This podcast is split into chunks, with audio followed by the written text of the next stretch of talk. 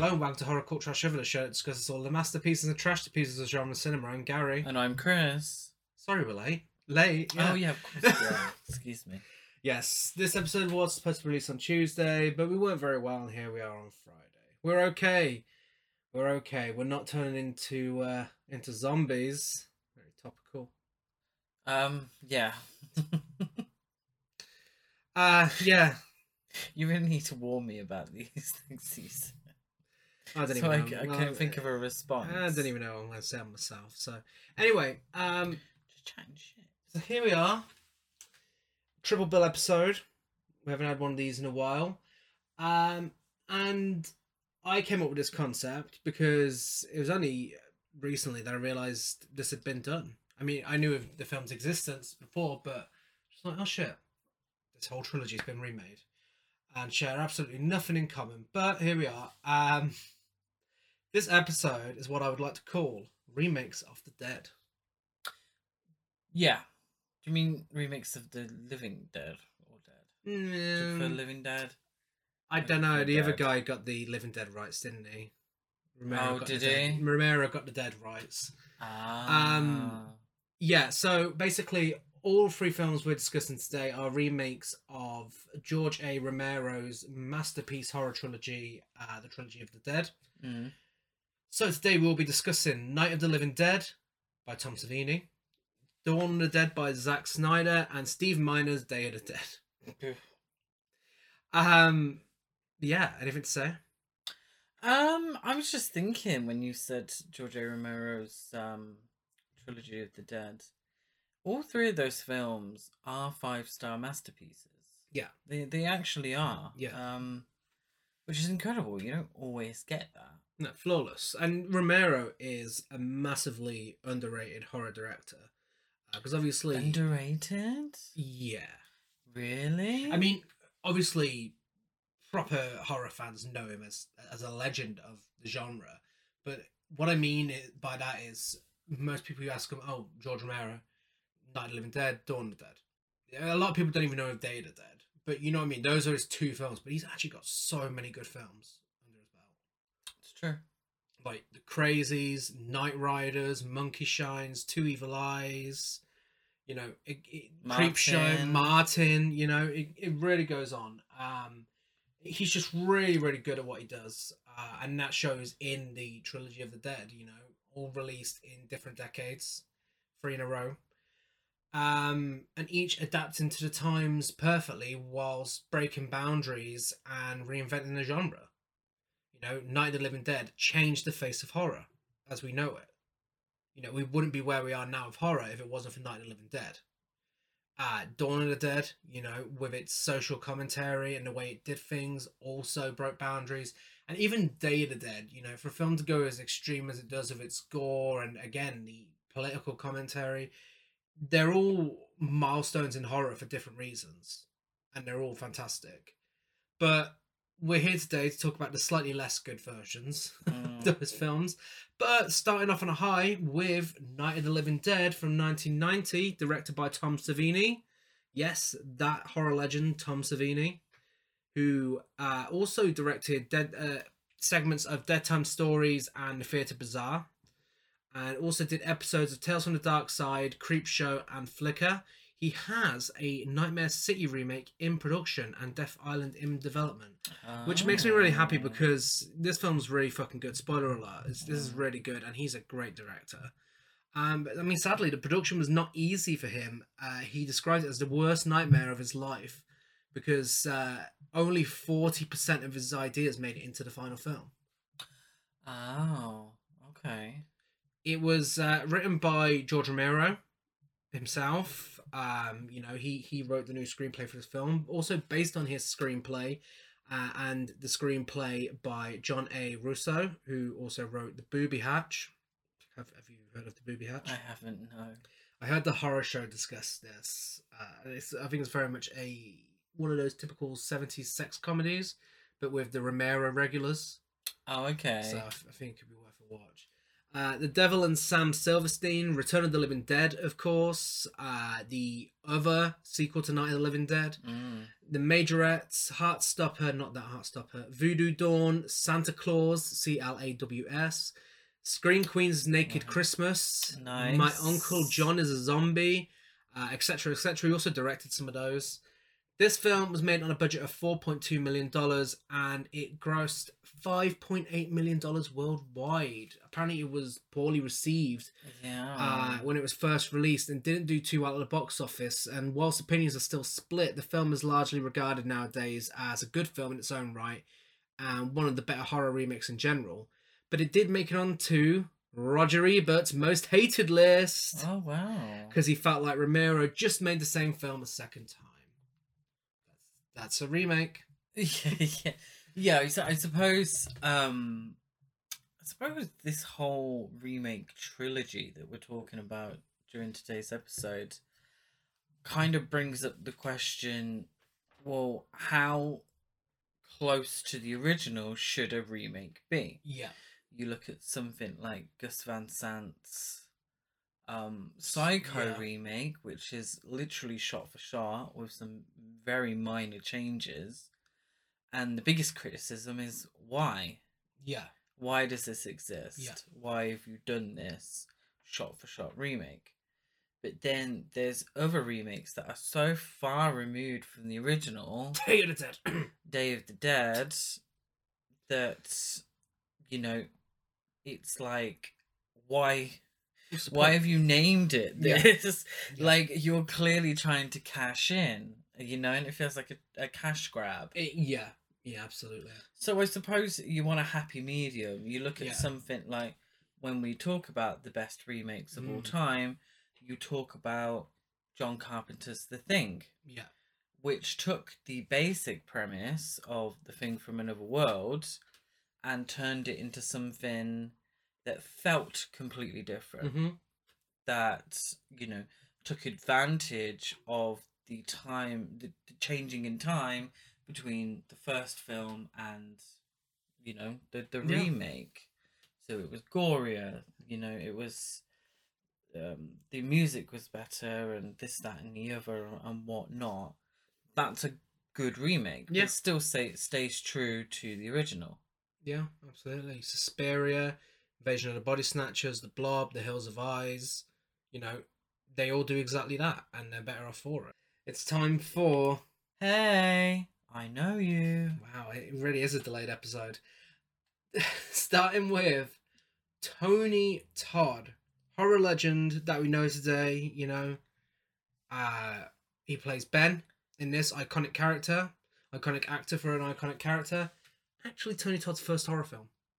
oh is it Yeah. oh I I never really even considered that before looking into this film because I mean, when you see something like Candyman, you expect he'd been in horror films for years. Yeah, well, two. Yeah. Uh, of course, star of Candyman, The Man from Earth, The Rock, The Crow, Final Destination, Hatchet, Wishmaster, Candy Corn, The Flash TV show, Murder She Wrote. Yes. The list goes on. Uh, yeah, I love I love Tony Todd, Oh yeah, I love Tony Todd, and he seems like a genuinely nice guy. and he, he well. also delivers one of the best performances in this film. Yeah. Yeah. Patricia Tallman uh, provides the second best performance of the film, or maybe maybe the first. Actually, she's incredible. Uh, plays Barbara, and you may know her from Knightriders, Stuck on You, Army of Darkness, Star Trek: The Next Generation, uh, Star Trek Generations, Star Trek: Deep Space Nine, and Voyager. Babylon Five, yes, Sci-Fi Queen, Rebellious, Benefit of the Doubt, and many more. Uh, Tom Savini pushed hard with the producers to make Barbara the survivor and action heroine in this film. Oh, Um, okay. and he's actually good friends with Patricia Tallman from college as well. ah. Caroline Williams almost played Barbara. Um, that makes sense. but Days of Thunder got in the way and she couldn't do it. She was in Days of Thunder. She was in Days of Thunder. Was she really? What? The Nicole Kidman. I believe so. Was she really? Yeah. Um, Ah. But yeah, if we're talking about remakes improving on the original, we have a whole sec- we have a whole section to that dedicated to that coming up. But just just as a hint, uh, you're going to be hearing us talk about Barbara a lot in, in this one, Yes. more yeah. than you'd probably hear us talk about the one in the original. Um, Tom Towles plays Harry. He was in Henry Portrait of a Serial Killer, Oh. Fortress, House of a Thousand Corpses, The Devil's Rejects, the Halloween remake, Doctor Dolittle, The Rock again, uh, Men Don't Leave, and Dog Day Afternoon, as well as many more. Um, and Bill Moseley is in this, another horror legend. Uh, he plays Johnny briefly.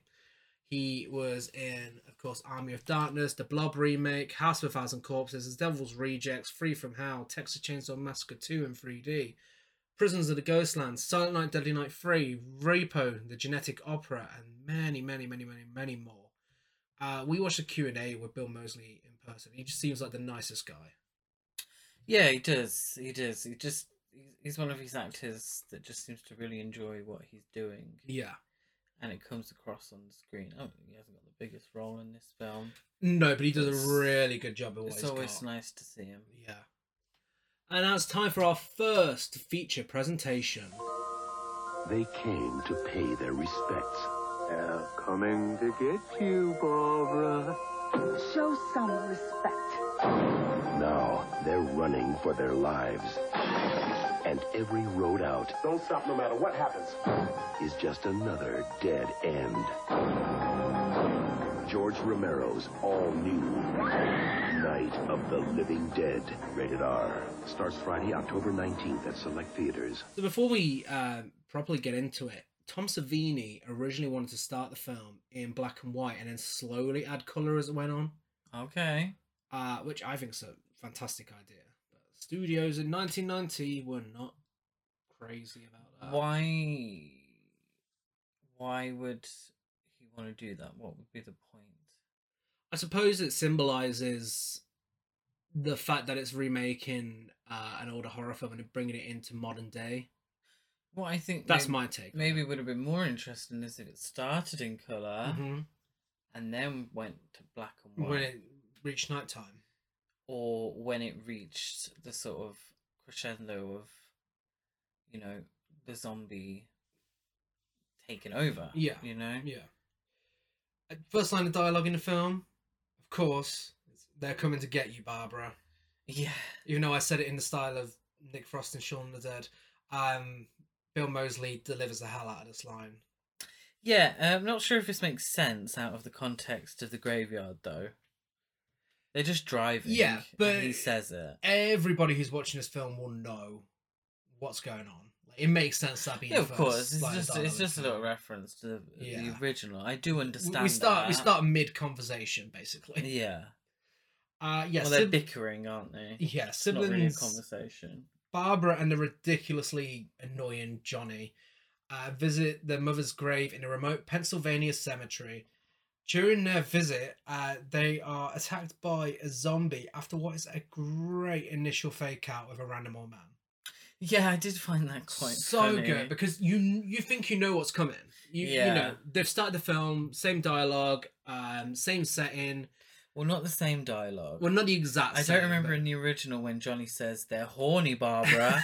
They've been dead a long time. Yes, and Barbara doesn't say "stop it." You're ignorant because it didn't make sense in the original. So, No, I suppose not. um, but yeah, you, you think you know what's coming, but then it's generally just some confused old man in the graveyard. is, It's like, Here's yeah. one of them now. I was like, no, no, it's just it's just an old man. Just a drunk old man. But then it makes for a fantastic jump scare when the real zombie comes into frame. Yeah, and uh, Johnny's seemingly killed when he bashes his head against the graveyard. I've just realised I I deliberately wrote seemingly killed because of what happened in the original. Yeah. But Johnny doesn't actually come back. like no, no, we, we do see him again, but he's definitely dead. Oh, do we see him again? Yeah, yeah, we see his corpse in the back of a truck. Oh, of course we do. Oh, on fire. No, no, no, no. We actually see him, and Yeah. she she acknowledges him. Oh, okay. Well, he's seem he's killed, and Barbara escapes, uh, eventually ending up at a farmhouse. I think. Would we call it a farmhouse? We would definitely call it a farmhouse. good. Uh, just in the middle of nowhere. Um, she's flashed She- Let's, let's be honest, she's flashed on the way there. There's a zombie who is in a suit, but half a suit. It's just the front half. So his ass is hanging out. Uh, and this is one thing about the film. There's more male nudity than There is female nudity. is.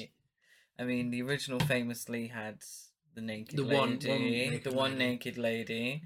Um, but this this one we get, uh, let's be honest, uh, rather hairy backside. We do, we do. front and center, and then it, the soup kind of slowly starts to fall down.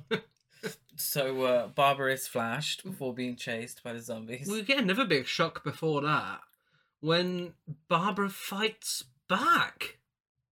Yeah, Barbara stabs a zombie with a fucking cross. Now, anyone who's seen the original will know why that's such a shock.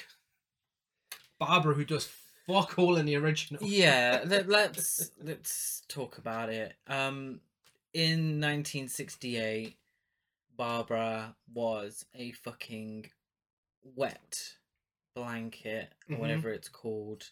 She was no help whatsoever. All she did was whinge and moan and act foolish, and it got her killed. Spoiler alert if you haven't seen the original.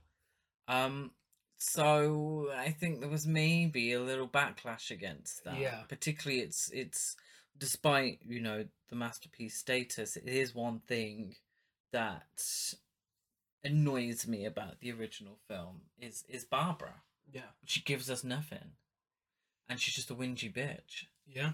and she's annoying and that is you know that's how she's written you know but it was nice and refreshing to see that the barbara we get in 1990 is a lot different Yeah. Barbara showed up, she served cunt, and she lived. Spoiler alert. Um, yeah, so also, um, speaking of stabbing and killing and stuff, it's probably a good idea to bring this up. Uh, this is originally rated X by the MPAA. mm? Uh, the following scenes had to be cut or changed for the R rating. The close up with the fire poker in the head of the first zombie that Barbara kills. Right The gory headshot of Magruder um, when Barbara shoots him. The bloodier version of the scene where Barbara shoots and kills the bold zombie. Tom blowing off the zombie's head with a shotgun. excuse me Uh, and Barbara killing another zombie when she takes the gun from dead cop zombie. mm. The special effects team intentionally kept the effects restrained uh, as they felt that excessive gore would be disrespectful to the original film. To keep the effects realistic, they used uh, as inspiration real autopsy, forensic pathology textbooks, and Nazi death camp footage. okay That's a choice. Um, surprisingly, Tom Savini not doing special effects. no No, the ones that are included that's are really busy good. enough True. directing the fucker I, I love the makeup in this. I love the look of the zombies. It really, really works. Yeah, yeah, it, it does actually because again, if there's any criticism of Dawn of the Dead, is that the zombies look a bit Like grey. yeah, yeah. Um, whereas in you know in this one they do look more zombie-ish, Yeah. and then obviously in in the original it's black and white, so they can get away can get away with a little more, can't they? Black Yeah. and white. Well, Barbara um, sets up uh, at this farmhouse place where she finds.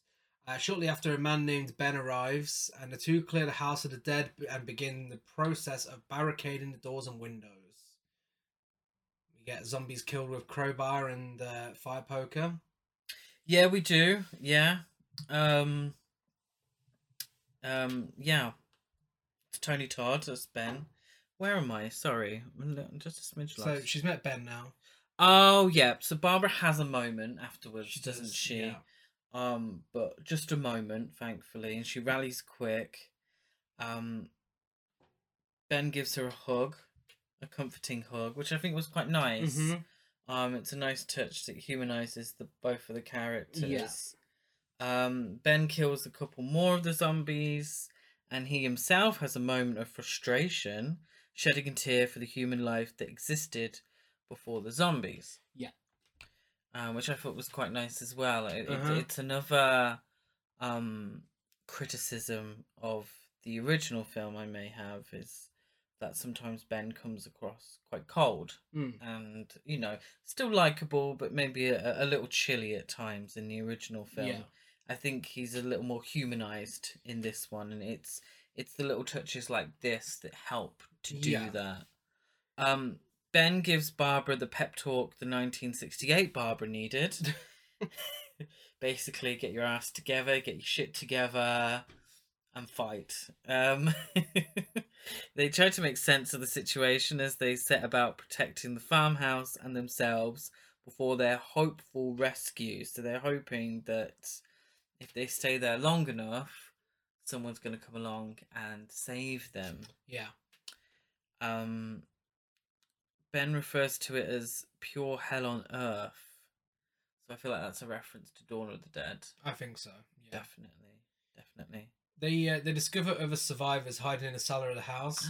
Harry Cooper, a selfish and argumentative husband, his wife Helen, their daughter Sarah, who was bitten by a zombie and has fallen seriously ill, and teenage lovers Tom Bittner and Judy Rose Larson. Teenage, I am saying very loosely. Yeah, not quite. As whereas uh, this film made Ben and Barbara more likable, they fucking went all out with Harry. Yes, yeah. Harry is a grumpy, almost explicitly racist prick. Um, Tom seems a little dopey, to be honest, and it turns out he is. Uh, Judy Rose, who I thought might be the uh, Barbara substitute, and at times she is, to be fair. Um, she's easily flustered and screechy. She is Helen Cooper, who's basic Camp Queen. Camp Queen, but her basic plot line is she's had enough of Harry's shit. and Sarah Cooper, who does not a lot and seems a lot older than It was the a little jarring. Film. she just seemed a lot older. Yeah, the original film, she is a child. Yeah. Um, when it first showed her in the basement in this, it made me jump a little. I was like, fucking She- hell, why She she so big? very tall. She's fucking taller than everyone else in the film. Um, yeah. I mean, Helen Cooper had absolutely no right to slay this merch with her fucking dressy up outfit and her pearl necklaces. Her hair's looking great. She she just wanted to have a good time. Oh, she's given me Mary Tyler Moore. Um, she's given me Marlo Thomas, Yeah.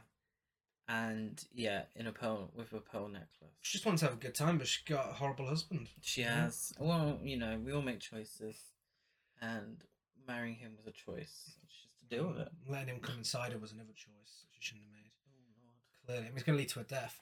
good gracious. Use a condom.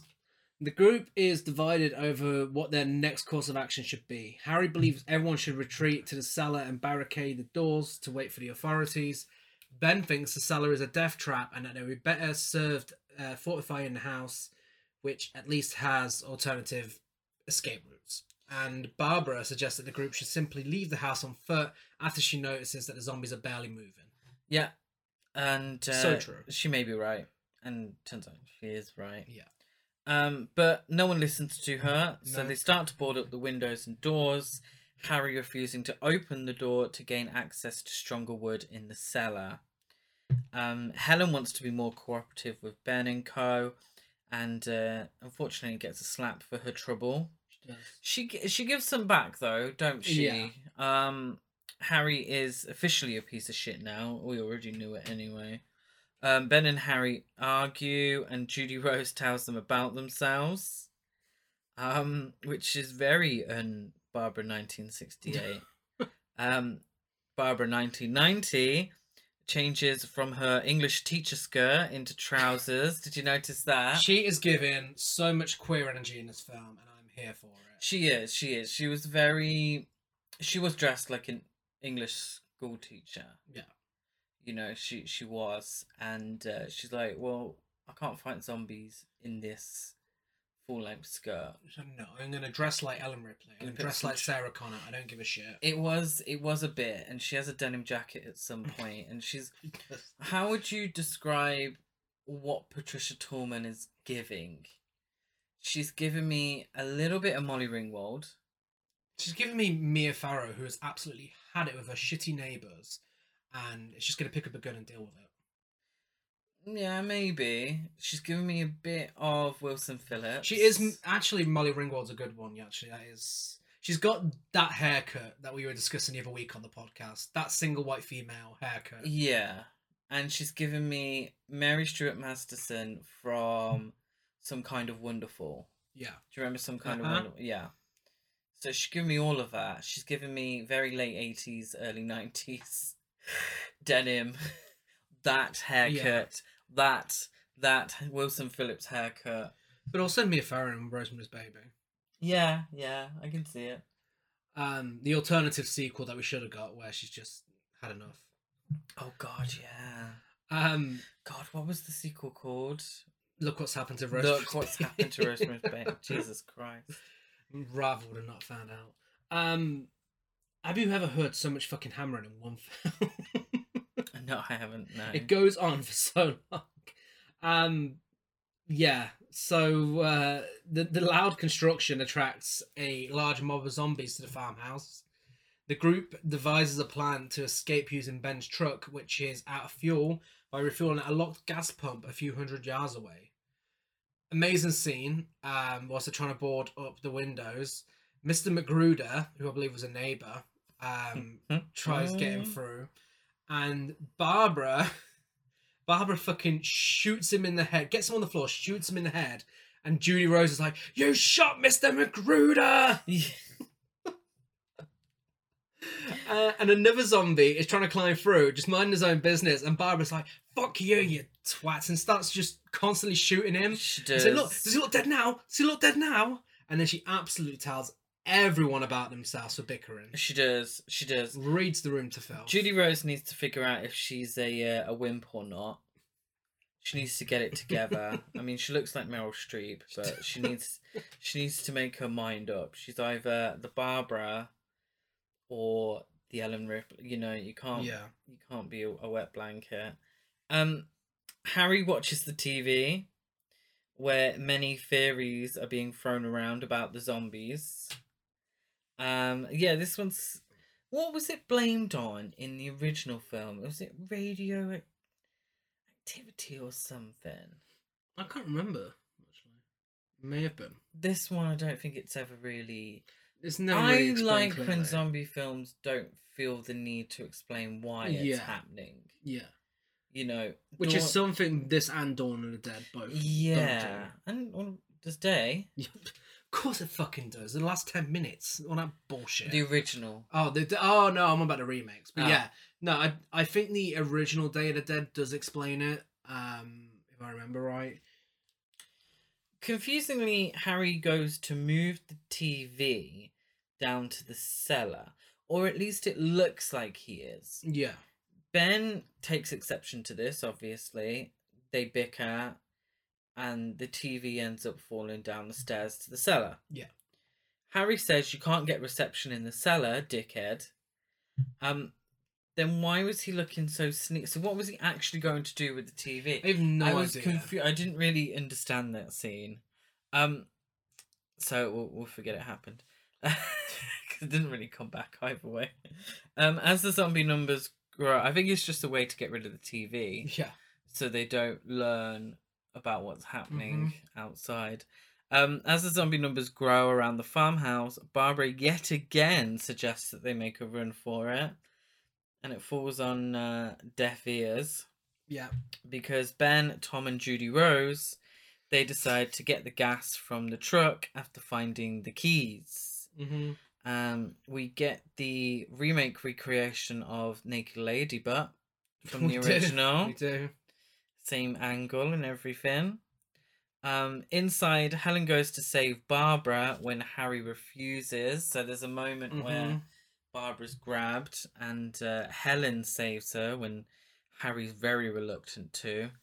Um, and let's be honest, the plan goes tits up. It does. Um, don't know what he was thinking. Dumbass Tom shoots the gas tank when the keys don't work, causing a giant explosion that engulfs both himself and Judy Rose.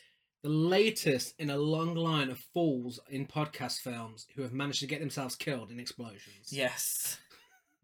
It's usually a helicopter. I mean, thankfully Ben fell out of the truck before they got there, so Yeah. he didn't die at Yeah. that point. um, yeah, Such a so stupid. it, it really is. It It really is so stupid. Hilarious, hilarious, but so stupid. Like, what did he think was going to happen?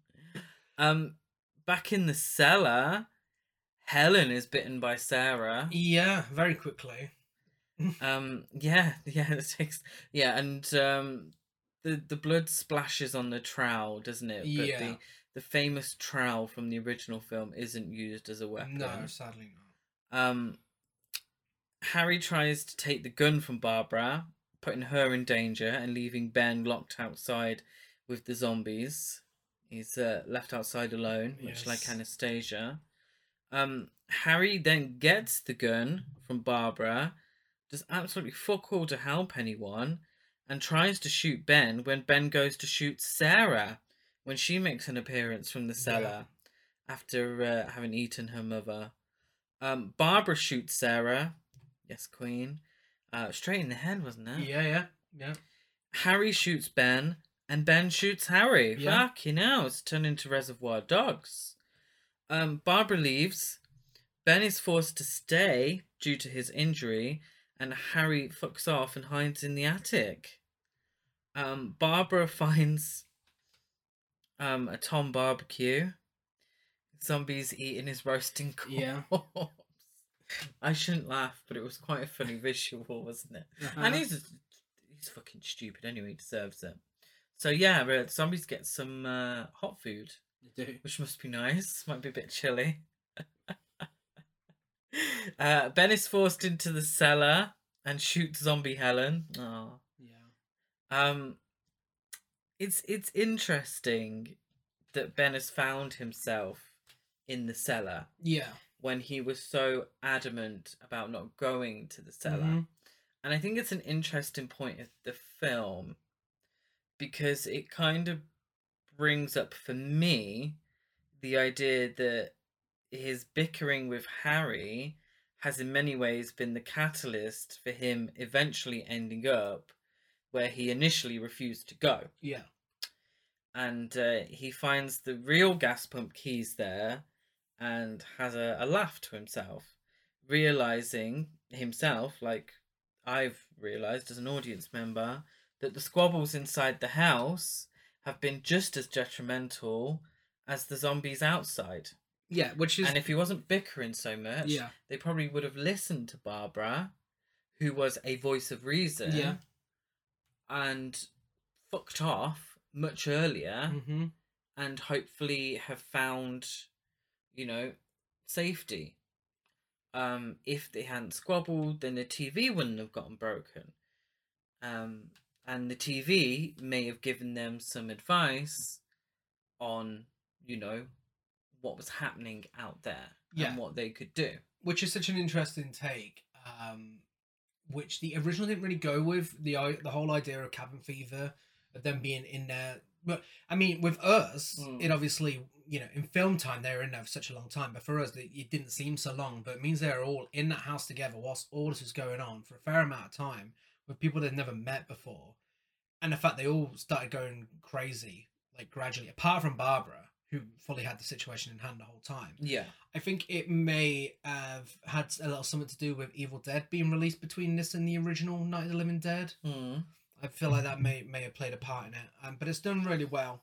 Done really well. Um, and yeah, it's gutting because obviously Ben's such a likable character, and then you just realize after all of this, no one really needed to die. No, not no, not really, because we then cut to Barbara, who is found quite quickly, Mm, yeah, and uh, she's saved by some. I I called them vigilante zombie hunters. I wasn't really know how countryside locals. Yeah, stereotypical countryside locals. Yeah. say, um, who are just having a great time playing around with zombies and shooting them. And... yeah. She's she's quite disturbed by the sideshow antics of uh, the zombie hunters making a, a real spectacle of killing the zombies. Yeah, quite a powerful scene um, where several zombies uh, are lynched from a tree. Uh, and this was, in fact, in the original 1968 film, um, but was cut because of the racial tensions gripping the country at the time. Mm. And this pays homage to that cut. Uh, but yeah, no, it's. It, I think it's that one shot alone says a lot of the allegories that this and the original film were trying to go for. Yeah, yeah. I I do wish, particularly with the Harry character, because he comes across as as racist. I wished maybe they were a little more explicit about that Yeah. and about how, you know, Harry's um bigotry was the catalyst for a lot of the issues. Mm-hmm. You know, Ben shouldn't just take his bullshit. Helen shouldn't just take his bullshit. No. You know, he shouldn't be dishing out all this bullshit. He's so concerned, and he was so concerned with Ben and Ben taking charge and him having an issue with Ben Mm-hmm. from the get go, which to me is racism. Yeah. Um, that he was so bothered by that Mhm. that it, again, it created um a bigger issue inside the house than the zombies outside. Yeah.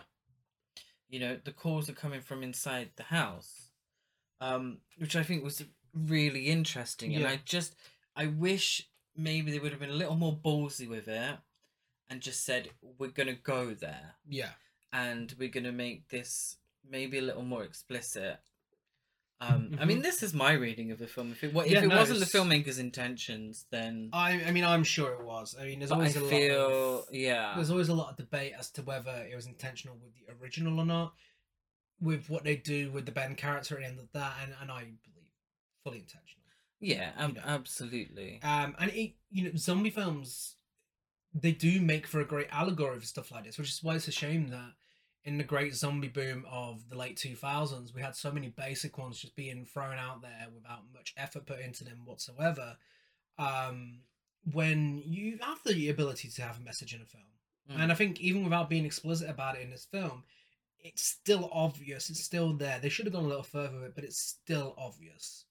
You know, it's never never forced to the background that the fact that even a zombie apocalypse can't stop Harry being a massive racist and getting himself killed Exactly, because exactly. But we're about to get to him getting himself killed.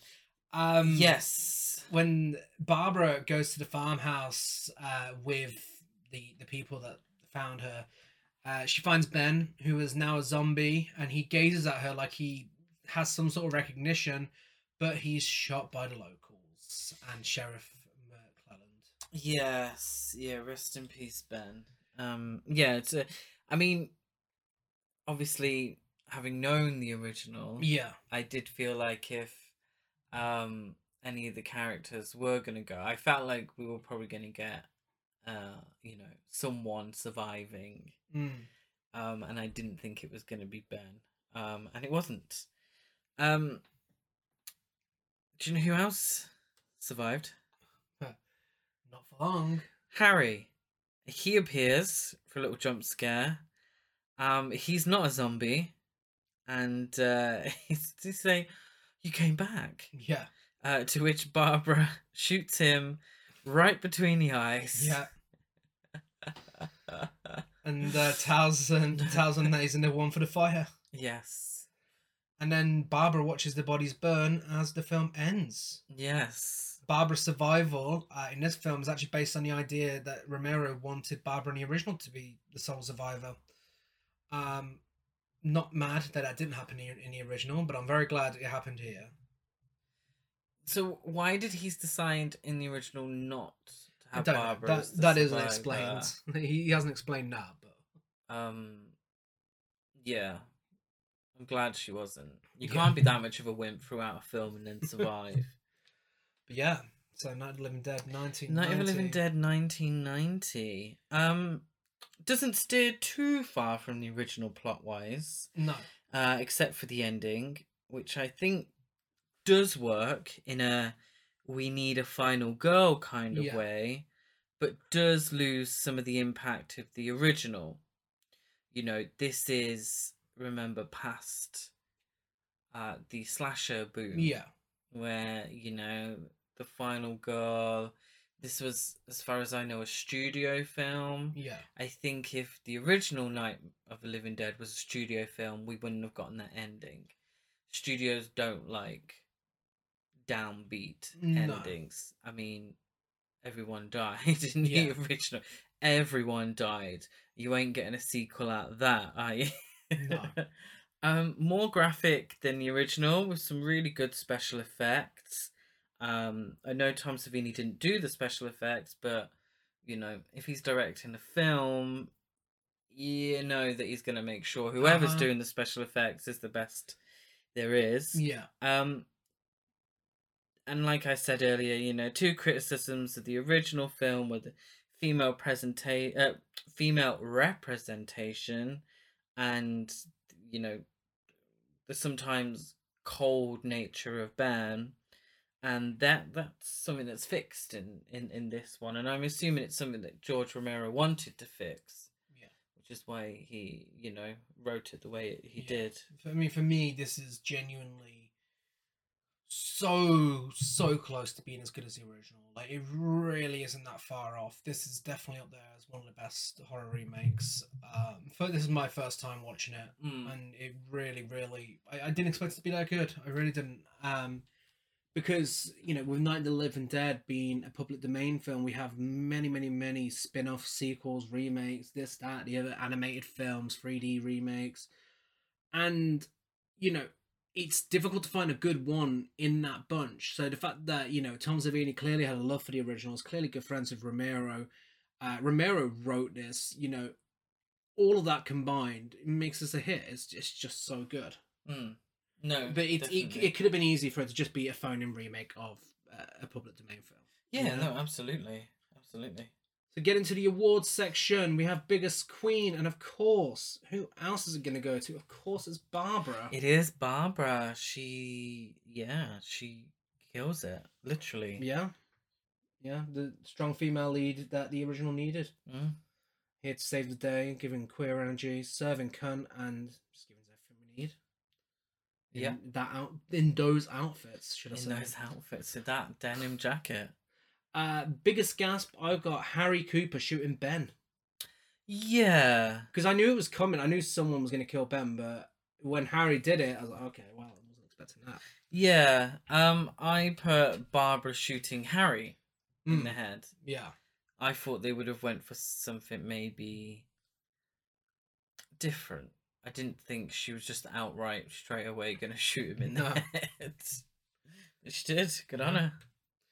uh, best dialogue I have: "You shot Mister Magruder" by Judy Rose. I have Johnny's infamous line, They're horny, Barbara. They've been dead a long time.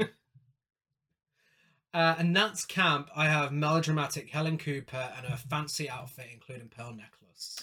I have Don't shoot, that's Mr. Magruder. that's camp. um, and, and two new sections for this episode. What did it do better than the original? And I know you mentioned obviously Barbara and Ben. Is there anything Yes. else? Um, no. No, I think they're the things that it did better. Yeah, That's the thing, it, it, the things that it improved on from the original. Yeah. There's other things that it did differently, but it didn't need improving. Do you know what I mean? Yeah. Like the effects from the original, they didn't really need improving. no. no. I have got it down on mine, but only because they add more of it. And in this Hmm. case, more is more, and it, it really works. The the added violence and gore. Uh, of course, Barbara um, being turned into a strong female lead, and I put the pacing as well. I thought the pacing was much better in this one. Okay. Now, I mean, obviously, I think the original's a five star classic, and this doesn't take away from that at all. Um, but I just feel like it still has its moments of character development, but doesn't drag them on too long. It just it has a really smooth pace. Hmm. What did it do worse than the original? I've got Sarah's coming back to life and killing her mother scene because it just wasn't as impactful as the Hmm. original.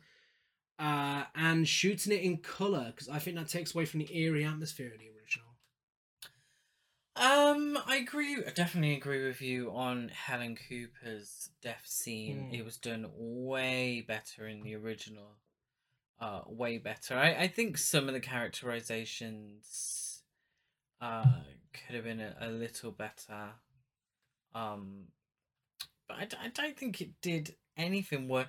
It's difficult because obviously we're talking how many years in between? Oh yeah, 22 so all the kind of things that it you know did worse than the uh, did better than the original the original didn't necessarily need Mm. it just kind of spruced up different areas Yeah. so I, I didn't think it did anything worse really Mm. apart apart from helen cooper that Yeah. that scene just wasn't yeah it just wasn't as good And onto our ratings section, I give it nine annoying Johnnies out of ten. Nine annoying Johnnies out of ten. I give it nine Mr. Magruders out of ten. Uh, masterpiece, trash to piece, trash or basic. I've got close to masterpiece. Yeah, If it had just fixed a few things, that could have been a horror masterpiece. yeah, I, I completely agree. It's edging so close to masterpiece. It really, really, really well done. Yeah. Which makes me excited for Savini's uh, Nightmare City Okay, because it's you know he's got a lot more control now. He's do this is his own film, you know. If you you gave this film nine out of ten, Yeah. Tom Savini's gone on record to say that this film hmm is only representative of 40% of Exactly. his ideas. Exactly. So can you imagine how much how good it'll be with all of his ideas? Well, how do you know? Well, we hope anyway. How do you know that that 60% wasn't what you gave 9 out of 10? Because it's Tom And- Savini. I and trust Sav- Tom Savini. Tom Savini decided that Helen Cooper's death scene should be a bit shit. I, I don't. I doubt that. I doubt that. Anyways, moving on to our next feature. It's 2004's Dawn of the Dead, directed by Zack Snyder, uh, who of course is famous for his whole Justice League situation. Uh, yes. Um, which I made the hilarious joke because we were watching the director's cut of Dawn of the Dead. I said, "Is this the Snyder cut?" And technically, it wasn't even a joke. 'cause you were right. Yeah. Man of Steel, Batman vs Superman, Army of the Dead, Sucker Punch, Watchmen, 300, Legend of the Guardians, who's done music videos for My Chemical Romance, Morrissey, Rod Stewart, ZZ Top, Peter Murphy, Soul Asylum, and Lizzie Borden. Right. Uh, based on the screenplay by It's given me. every other remake in the 2000s. it's given me um straight culture. oh, this film is straight culture Straight- in a film. It's, it's It's yeah. 108 It- minutes of straight It's culture. It's giving me a culture that I don't necessarily understand. um, which is it? why it makes sense for why I enjoyed it so much. when I What was was in the Bat- did did we watch Batman versus Superman? yes. Did we? Yeah. Was it good? Mm, bit basic. So we gave it the same rating as, as I gave this. Oh, okay. Did we? You enjoyed Justice League more though. yeah, that was that was long though, wasn't it? It was for me. We watched it in parts though. I think Yeah. that helped. I, I like his version of Justice League. My favorite film of his though is Watchmen. Watchmen is fantastic. It is really good. Was Justice League completely in black and white? Struggling to remember. No, we watched the color version, but there is a version all in black and white. That that Oh. classic aspect ratio wow. as well. Uh, based on the screenplay by Sorry. Romero and written by James Gunn. All people, of course, you will know James Gunn, uh, writer Pedophile of. jokes. Well, we, it was a long time ago. He was deeply involved with uh, with Troma. Some of the homophobia in the writing for this film is slightly less forgivable. It's weird. Uh, Tromeo and Juliet, uh, Sliver, love Sliver, Guardians of the Galaxy, of course, uh, the Suicide Squad. You know, he made DC. He made it good again. So, uh, he made DC. he made it good again. Scooby Doo. Cult s- are classic. you- Are you even gay? You just Okay. The, you just use the phrase "he saved DC." He made it good again. yeah, but that doesn't really matter because they're in dire straits again. Um, but yeah, of course, he made that and he made Peacemaker, which we loved as well. Um, Scooby Doo, cult classic, Super, and lots more, but including movie forty three. Oh no! that fucking disaster of a film. Um, James Gunn claims that he received a massive amount of fan backlash, including death threats, when assigned to this film, because most of the hate messages claim the hack who wrote the Scooby Doo movies shouldn't be in charge of Dawn of the Dead. Scooby Doo's great. How fucking dare you? I don't remember explicitly the Scooby Doo films. We need to rewatch them. They're, soon. they're gay classics now. Um, but wow, people are weird, aren't they? They're so weird. People take stuff so seriously. I understand we have a podcast on films. We like films, but fucking hell, calm your fucking tits. Imagine sending It's death only a threats. film. Imagine sending death threats to Jesus. someone because, because of the God.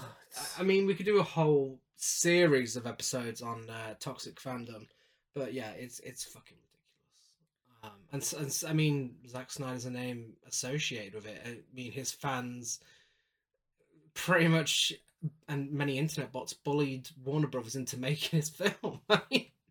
I suppose so. Yeah. you know, it's it's fucking crazy. Um, George Romero enjoyed this film. He, had, he had reservations about some elements, but he was surprisingly impressed with it. Yeah. Um, budget twenty six million dollars. It made hundred and two point two million dollars worldwide. Mm. Universal uh, slashed the film's budget quite a lot after the failure of House of the Dead, fearing there was no public appetite for zombie movies anymore, which is amusing because House of the Dead was a year before. So a year later, you had this and you had Shaun of the Dead, both of which are massive cult classics now. Yeah. Uh, I mean, this made more than its money back at the box office. I remember when this was first released. I remember the hype around it, and I remember seeing it when it first came out, and I remember loving it. It was when I was first getting into films properly around that time, and I had watched this before I watched the original, sadly, and I thought it was great. I thought it was so scary. I thought it was so cool, so stylish. 2022 changes things. Yeah, I remember it when it came out, and no one, you know, come and um, arrest me. But I remember watching it illegally around a friend's house. Um, yeah, and I remember enjoying it. Yeah. Yeah. Yeah. I mean, how it- many years later? Eighteen years later. Yeah, Yeah. yeah. Not so much. And I mean, the thing is, you know, we're probably gonna. Some people might be pissed off, um, but yeah, there's, we've got a lot to say. We've got a lot to say. A lot of people love this film, and fair play. You know, it's not a bad film. Um, a lot of people love this film. Like some people have said, it's better than the original. you know, you're entitled to your wrong opinion. I, I, I, I jest. Um, you know, I'm not here to tell anyone how to think and feel. I'm just telling you how I think and Yeah. feel. And you know, if, if you enjoy something that I don't, then props to you. Yeah. You know, you know, it would be nice if I went rest of my life enjoying every single film I watched. I Mhm. mean, that's unlikely to happen, but obviously, I don't sit down wanting to watch crap or Yeah. basic shit. Gary makes me watch crap. Well, that's And not basic true. shit. That's not true. We did it for the course of entertainment and podcasts. Yeah, sure. We did it for the podcast gods. Sure. Um, do you think we might know anyone in this film? Um, I think we know of people in this film, but um, oh, oh shit! I fucked that up. I fucked it up. I fucked it up because I've already said it once I'll say it again. during this episode. I, I've. You're gonna do it a third time as well. So Oh, fucking hell. I can't think of any other ways to say it. Hey, I know you. Oh, thanks. Uh, Sarah Polley. It's what, it's what you deserve. Sarah Polley plays Anna. Um, she is star of Go, My Life Without Me, The Sweet Hereafter, Splice, eXistenZ, the David Cronenberg film, Sugar, Exotica, Pretty Kill, One Magic Christmas, The Big Town, Blue Monkey, uh, an episode of the Friday the 13th TV series, and many more. Yeah, I was surprised to see Sarah Polley in a film like this because she was very much a bit of an indie darling. Mm. Um, a bit like Parker Posey. Yeah. in that sense uh, before Parker Posey was in Scream 3, which was another kind of shock, Yeah. you know. Um yeah. I haven't seen I've seen Go. I saw Go many many years ago. Um she also directed if I believe a film with Julie Christie fairly recently. Um, so yeah, but she was she was always known as like a, the indie girl. Mm. She was in all the Yeah. indie indie films. Um, so it was nice to see her get a bigger payday. Mm-hmm. Um, even, even if she's playing a fucking insulting role. yeah, it's yeah, yeah. Strong female lead? I don't think. it's Um, a difficult. It's a difficult one. We have more to say. As we go. Yes. Uh, I'll give you a brief history of Ving Rhames, who plays Kenneth, mainly because we recently gave you a full history in the Piranha 3 Double D episode. we did. Go check it out for a full list. Um, but Pulp Fiction, the Mission Impossible films, Jacob's Ladder, and today's third film, Day of the Dead. He's in both Oh. of these, different characters. Uh, one film had a higher budget and could afford them for more, clearly. He he actually went directly to the producers when he heard this film was being remade and said he wanted to be in it because the black guy lives. yeah. Yeah. Yeah. Um, Ving Rhames is I really, Always great. really like Ving Rhames. I, I really do, and he doesn't always have the best dialogue or the best things to do. the best it- choices in roles. oh, best choices in roles. Um, but his delivery, I I I enjoy watching Ving Yeah. Rhames as as a actor. I really do. I I, I even though he was like Piranha Three Double D and Day of the Dead. Mekhi, yeah, two half star films. Mekhi Phifer uh, plays Andre, and he was in I Still Know What You Did Last Summer, previous podcast film. Honey, Eight Mile, ER, Love Victor, O, Shaft from the two from two thousand, Clockers, Husbands, Soul Food, Hell's Kitchen, and much more. Yes, Mekhi Phifer of um what's the Lose Yourself fame Yeah, when he's name checked. Yeah, um I don't remember watching any of his films when I was younger. There was a big deal made of O because There it was, was. a teen version of Othello. I was tempted And to pick it no up. one watched it. Well, I was tempted to pick it up from CeX for a pound. Oh, you should may have. get it next time. With and, uh, Julia Stiles. Josh Hartnett. Josh Hartnett, definitely. Uh, Jake Weber plays Michael. He was in Meet Joe Black, Medium, U571, 13 Reasons Why, White House Down, The Haunting of Molly Hartley, two people from that um, on this episode. Those Who Wish Me Dead, The Sal, Close to Eden, and more. She Hulk, Reservoir Dogs. She-Hulk. What? This is, the, Oh, Tim Tim Roth. Tim this Roth, is yeah. the one thing about what's his name, Jake Jake Weber. Jake Weber. One thing about Jake Weber, and it it, it, it didn't annoy me. But Wait, I think you're on about Steve. Am I on about Steve? And which one was Steve? no, We Michael. thought- Fast forward in my notes. no, no. Steve was the arsehole. Electronic salesman Michael. Yeah, yeah, you're right. You're right. Yeah, thank you. Yeah. I don't Um, know. All, the white men look the same. yeah, it took me out a little bit that how much he looked like Tim Roth. Yeah. Uh, also behind the camera, Heather Langenkamp, who played Nancy Thompson in Nightmare on Elm Street, uh, was a member of the production crew on this film. Denise, Denise Cronenberg, sister of David Cronenberg, was the costume designer on this film. Ooh. Queen's behind the camera. Yes. Um, and Do you know what this film could have needed? them in Heather. Langenkamp getting in front of that camera and giving us a performance. what playing um Dora? What was the fucking name? Thrown out the, the old, the old queen. What's the name? Oh The old- yeah. that's that's very rude. Um, older old. Norma, Norma. Bloody hell. Ageism on the podcast. Um, you are, you have my permission to cancel Gary at any time you like. oh, I'm sure I've said worse than I have before. Um, for our most that doesn't help. for, for our most well, no, not in a cancel me kind of way. So- sorry I pushed you down the stairs, but I murdered someone last week, so think yourself lucky. As in explicit stuff. Um, for for every slip up I have, I have something scandalous and sh- I'm just gonna shut up. Um, Please. in front of the camera, you may recognize UK MTV host Alex Zane as a zombie, as well as MTV and MTV2 VJ Ian Robinson and members of Rue Morgue magazine, all as zombies. I can honestly tell you, no, I didn't recognise any of those people.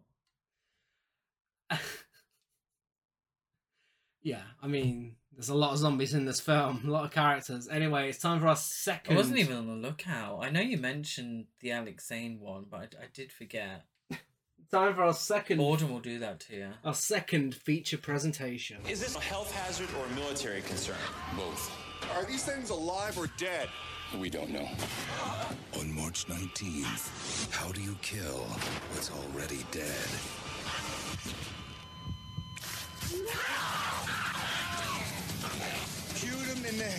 don't see anybody. You saw hell yesterday. Now you ready to roll? Dawn of the Dead. Rated R. It's March 19th. Going going back slightly, it's actually quite interesting the MTV involvement, considering this is very much. You know how The Lost Boys was a very MTV 80s film? Yeah. This is a very MTV 2004 film. Um, yes, it's definitely of its time. Yeah. But yeah, yeah, it, it's definitely a product of 2004. So definitely a product of Zack Snyder in 2004. in the 10 minute opening sequence that I would like to call Zack Snyder's zombie film, Yeah. uh, we have Anna Clark, who, after finishing a long shift as a nurse at the Milwaukee County Hospital, drives home whilst listening to Have a Nice Day by Stereophonics. She does. Gonna, gonna have a nice, day? very 2004. Um, yeah, she had a long shift. The doctors would rather talk about their golfing plans. and um, there's one patient that was in a bar fight and was bitten, who subsequently has had to have a head x ray and a toxicology report, uh, which is surprising considering he was just bitten on the hand. And uh, yeah, we Mhm. all know where this is going, but it's it's it. I thought that was nice. I thought it was a nice bit of foreshadowing. It was interesting. It was like, oh, you know, shit, we're we're right in the middle of it, like, you know, the other ones. Yeah, yeah, definitely. When Anna gets home To what- her what- suburban, perfect suburban neighborhood. very much Perfect is. husband, Lewis. what does Lewis give her? His dick in the shower. Yes, a good railing in the shower. Um, Which again is really surprising. I didn't think Sarah Polley would do like sort of. I'm assuming it's a body double. I, I don't know. Um, there's there's no there's no don't know what happened to my voice there. There's no You enjoying that scene? no You're, you're trivia. having flashbacks. no trivia to say it's not Sarah Polley. Um, they miss whilst they're getting on in the shower. They miss an emergency news bulletin. The next morning, so did I actually. It's not in my notes. the next morning, Vivian, a girl from the neighborhood, randomly enters their bedroom. Something Lewis does not seem surprised by. Well, he seems more concerned for her than shocked Yeah. or um scared of what what's going on until he sees her face, which she's only got half of. yeah, like, oh fuck, Vivian's here.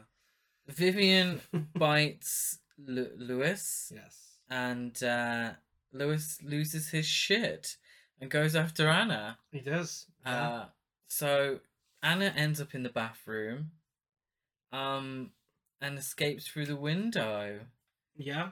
Yeah, she goes through the towns and everything, through the neighborhoods, and everything has gone to shit. Yeah, a neighbor threatens to shoot her, but gets run over by an ambulance. Yeah.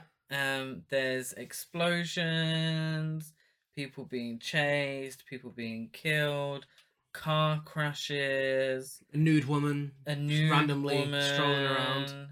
Um, you can tell it's it's there's a budget there. This yeah. is this is despite them cutting, i- there is a budget there. Yeah, you can see all the explosions in the distance. Yeah. um, it's it's it's great. It's the best ten minutes of this film. Yeah, she eventually crashes, and then the opening credits start. Yeah, and that's when Dawn of the Dead starts. So the way I look at it is, for me, that is like a Zack Snyder zombie short film. Those opening ten minutes. Yeah, It, it does a great job of building up the character of Anna. You know, some great character development there. We know who she is. We know her job. We know her husband, who's died, which we're sure she'll be really distraught about for the rest of the film. Um, you know, we've already had a child fucking turn someone into a zombie. A child missing half a face. It- It's pretty extreme for an opening ten minutes of a film.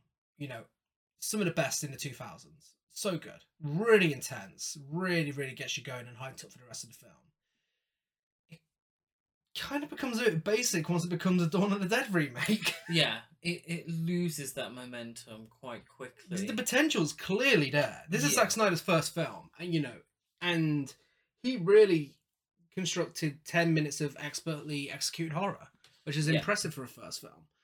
Um, but yeah, and then even even the opening credits, you know, we get zombies and news reports. Set to the Man comes around by Johnny Cash. It's really good opening credits.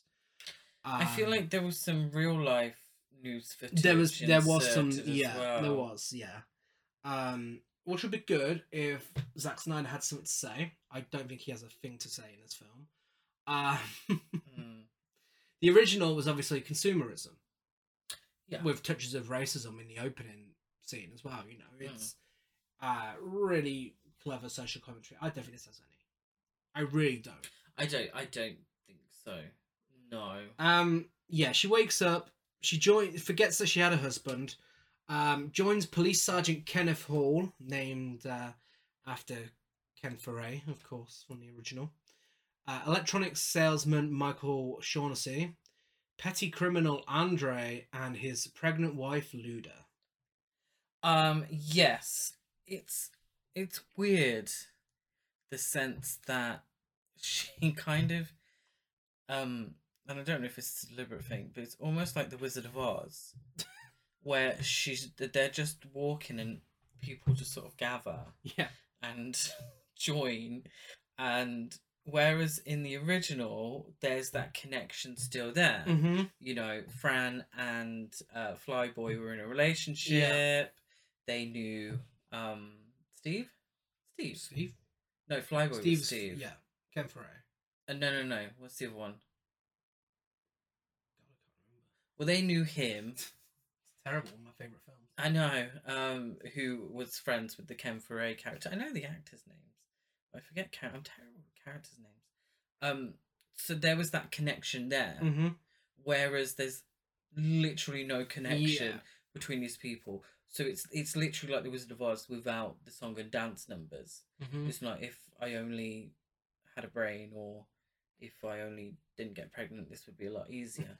uh, um. So yeah, Kenneth, a cop, Andre, Mekhi Phifer, Luda, pregnant, Michael, not Tim Roth. Yeah, yeah.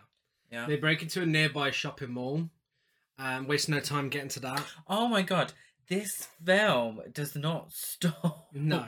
like literally, but it's this is literally within what the span of ten minutes. Yeah. All these, she's picked up these people, and they're like, "Oh, the mall's over there." Mhm. So then let's let's go to the mall Yeah. and break in, and that's it. And that's it for the rest of the like we're at the mall. Mm-hmm. Whereas with the original, and I, I think the original is one of the best films ever made hmm fantastic. Um, whereas with the original, we we got to know some shit first. Yeah. we got yeah. to know the characters, but these are just like, there's them all. Let's go. But it's like you know who Anna is, and it's kind of like James Gunn and Zack Snyder. are Like, okay, well, you know who she is. That's all you need to know. That's that's that kind of feels like what it is. She's a nurse, which is so you'll ridiculous. have sympathy for yeah, her. which is ridiculous because you know all of her character development that's built up kind of doesn't really matter when she just dismisses everything that happened in the first 10 minutes. Yeah. Like, it's just forgotten about. Yeah, absolutely. yeah. And, uh, you know, spoiler alert, for the whole film, it's like fucking Super Smash Brothers. Yeah. It's like, this bitch has joined the fight. This bitch has joined the It fight. is like a It's competition. the fuck? It is like a competition to see how many characters you get on screen at the same time. It's so stupid. The thing, I might as well say it now because I'm going to keep bringing it up because my biggest issue with this film, there are too many Yeah. characters. Mm-hmm. Bitch, this is not an ensemble film. No, it didn't This- need to be. You know, if Robert Altman was directing it, I'd say go for it. But he's not. Too many fucking characters. Yeah. And it, it begins here. hmm Because literally, tell me one thing, one thing about Luda that isn't she's pregnant. Uh, well, I can actually. 'cause It's next in my notes. She is slightly bitten by a zombie who attacks them when they get in there. Well, there we go. I mean, Um, I mean her. I- what do you well, know I mean, about I- her? well, I- well, you know what I know about her? The fact that she's Russian and her Russian accent sounds fake as fuck. It doesn't make any sense. She made some acting choices. Um, it kind of feels like Zack Snyder only directed the men in this film. it feels a and the little women put were, it, it felt like the women were just left to do whatever the fuck they want. Um, but hey, it's a dude bro film, so there we go. Very, very straight. Um, three guards. Speaking of straight, three guards: CJ, Bart, and Terry. Slimy characters who genuinely feel like they've just came off the set of an Eli Roth or Rob Zombie film in two thousand and four. Um, it's given um Seth Rogen. yeah, that, those sort of comedies from that time. It's kind of yeah. Um, Paul Blart, Mall Cop, Paul, Paul Blart, Mall Cop. Not quite. I think one was trying to look like him. I've never seen that. Have you ever seen that? Um, yes. Yeah. Both of them. Well, Just the first one. That's Oh. enough. Thank you. Um. Should I call myself CJ? My middle name is John. Should I be CJ? Yeah, go for it. CJ in particular is trying to be the Tom Savini character from the original. I I feel that's what they, it was a homage to. Now, the Tom Savini character in the original, all of the the biker gang in the original were bad guys because they were in leather, they had great facial hair, and they had machetes and motorbikes. That's all we needed to know. That We knew they were bad guys. I know it's the seventies; it's a very different time, but we knew they were bad guys. We knew they were there for a bad time for the good guys. These they, three, they were the people that didn't want to get along with other people. yeah, So they they in the original they shit hit the fan Mhm. because of them. Yeah. Because they were incapable of not being dickheads. Yeah. And wanting to Yeah. rob and steal and act foolishly. these guys, we have to know they're unlikable. It, we can't be given it subtly. It, they they show up and immediately, oh fuck you doing? I'm gonna fucking lock you up, you fucking queers. And like it's immediate. It's like, okay, what the fuck is this? Like they are just so immediately unlikable. Oh yeah, I'm gonna hold you prisoner. Why? Why are you locking them in a fucking store? What are you doing? Because they don't know why people are going crazy. Yeah, but still, the way they're written, it's so ham-fisted. It's unbelievable. Oh yeah, they're they're they're twats. They Yeah. are they are you know, idiots. Bart drops the uh, F slur later on He and does. suggests that Terry shows Anna how to use her mouth. Why did we need that? Why, why do we need that? Yeah. You know, the 2000s are fucking wild. Like, I genuinely, any film from 2000s, you watch it and you see it's got a, a straight right, you expect the F slur. Y- yeah, there's always going to be some sort of iffy, iffy content. Mhm. Definitely, definitely. But yeah, they make them surrender their weapons in exchange for refuge. Uh, they watch the news, which includes an interview with a cop played by Tom Savini. Uh, before the they before they split into groups to secure the mall. Tom Savini's little cameo is great. He does the same, but I'm forgiving Tom Savini. Like he shoots someone. Oh, she's a twitcher. Oh, fucking deal with her. I was like, okay, Tom Savini, you're, you. We know you're not meant to be a likable cop, but, but we'll forgive you. What do you mean, do killer? So yeah, that you not get it in your notes? The zombie twitching. yeah, Yeah, yeah, but what I mean is they're also doing the same thing with Tom Savini. It's like, okay, he's a cop. He's he's really unlikable. How can we make this unlikable? It's like have him talk like he's not a normal cop. Have him like, oh yeah, don't give a shit. I'll try and make him likable. No, trying to make him unlikable. trying No. too hard. Did you not think? No. No, I thought it were. No, no, I think they were trying to make him look cool. He was doing he was doing the whole shoot him in the head thing from the original. Yeah, I suppose. Um, yeah, because one one of them says, "Now there's one cool motherfucker." Yeah. Uh, they go about securing the building and painting an SOS message on the roof as the zombie population outside grows. The non security guards are locked in a furniture store and begin to bicker. Um, Michael thinks he's the leader despite selling TVs for a living. Andre, it's revealed, steals TVs. And Kenneth is just looking for his brother and he's had enough of their shit already. There's uh, another survivor, isn't there? Who? Andy. exactly. If there's one character this film didn't need, it's fucking Andy. So on the roof, Oh, they spot Andy. Andy, who is stranded in his gun store. And, Seriously, I think that's all you need to know. Stranded in his gun store across uh, the zombie-infested parking lot, and he's he's there holding up signs to people on either side. It is one thing about the original and this one. If a zombie apocalypse ever happened here in the UK, we'd be screwed. Because all these films are so reliant on guns. Yeah. Like, oh shit. Um, okay. I mean, I've I've got a, a knife in the kid. we would be screwed. But It sounded like you said, but you should have finished your word then. It sounded like you said, I've got a knife in the kid. Oh, kitchen, kitchen. Oh, did I? Did I? Oh, kitchen, kitchen.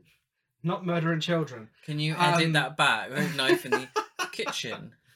Um, yeah, the film started off with a child murder. It's, it's But zo- zombie films are not a reason to not have gun control. Uh, yeah. That- Yeah. You cannot cite Dawn of the Dead. I kind of hope this is. I kind of hope this is a satire. I, I kind of, you know, I don't know if it is No, it's not.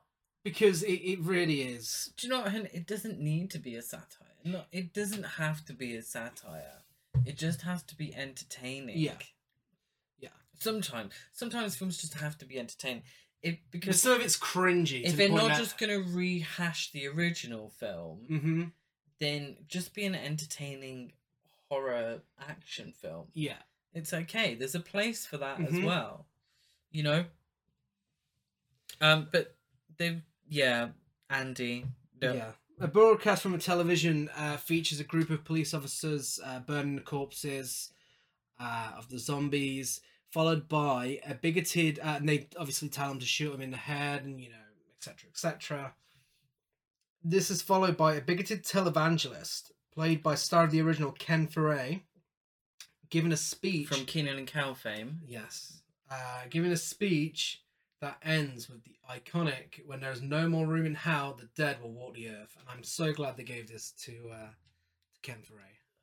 Did you not get what he was blaming for the zombies? Yeah, gays, What he was blaming gays and uh, abortions. premarital sex, abortions, and same-sex marriage, and men lying with men. hmm And yet, I still found Ken Foree very likable.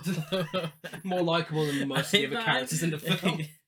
Uh, but no, this is what I mean by satire, though. Like something like that That's is something you'd expect to see in a definite- satire. That's definitely a satire. You know? Yeah, absolutely. Um, the next day, a delivery truck carrying. yeah, but shit like that still exists. Oh, I know. You yeah, know, it, exactly. it wasn't too long ago that gay marriage was blamed for um hurricanes. It, in America, cer- certain states in America, there. Uh, let's let's just say it sounds like there's plans to uh, get rid of. Yeah, no, abs- absolutely. Um, you know, let's let's not talk about Florida. Um, but yeah, the next day, uh, delivery stuck. Uh, stock a delivery stock. What the fuck am I talking about? A delivery truck carrying more survivors because that's what we needed. More characters. That's what we needed. Uh, enters the lot, pursued by zombies. because what we needed was to take a film that had four main characters and triple it. Yeah, brace yourself.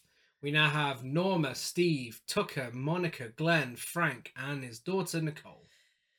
Uh, yeah, so I'm gonna go through them just to, just to help you out and help me out. Steve, a smug dickhead. Norma, an older lady but not a Karen. Nicole has red hair. Tucker wears a trucker cap. An old lady wheeled in on a wheelbarrow who looks very much like I haven't included her yet. I've got a special part for her. An old lady wheeled in on a wheelbarrow who looks very much like every zombie they have encountered so far, but no one seems to care. Frank, an older gentleman who has been bitten, Nicole's father. Monica, crop top. Glenn, Midriff. old gay.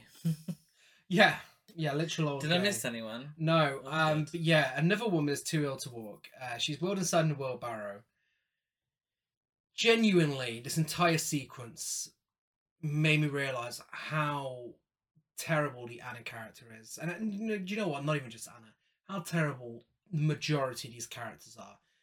That woman is clearly a zombie. Like Yeah. you have seen so many zombies by this point. Yeah. You know what they look like. Why the fuck are you wheeling her inside?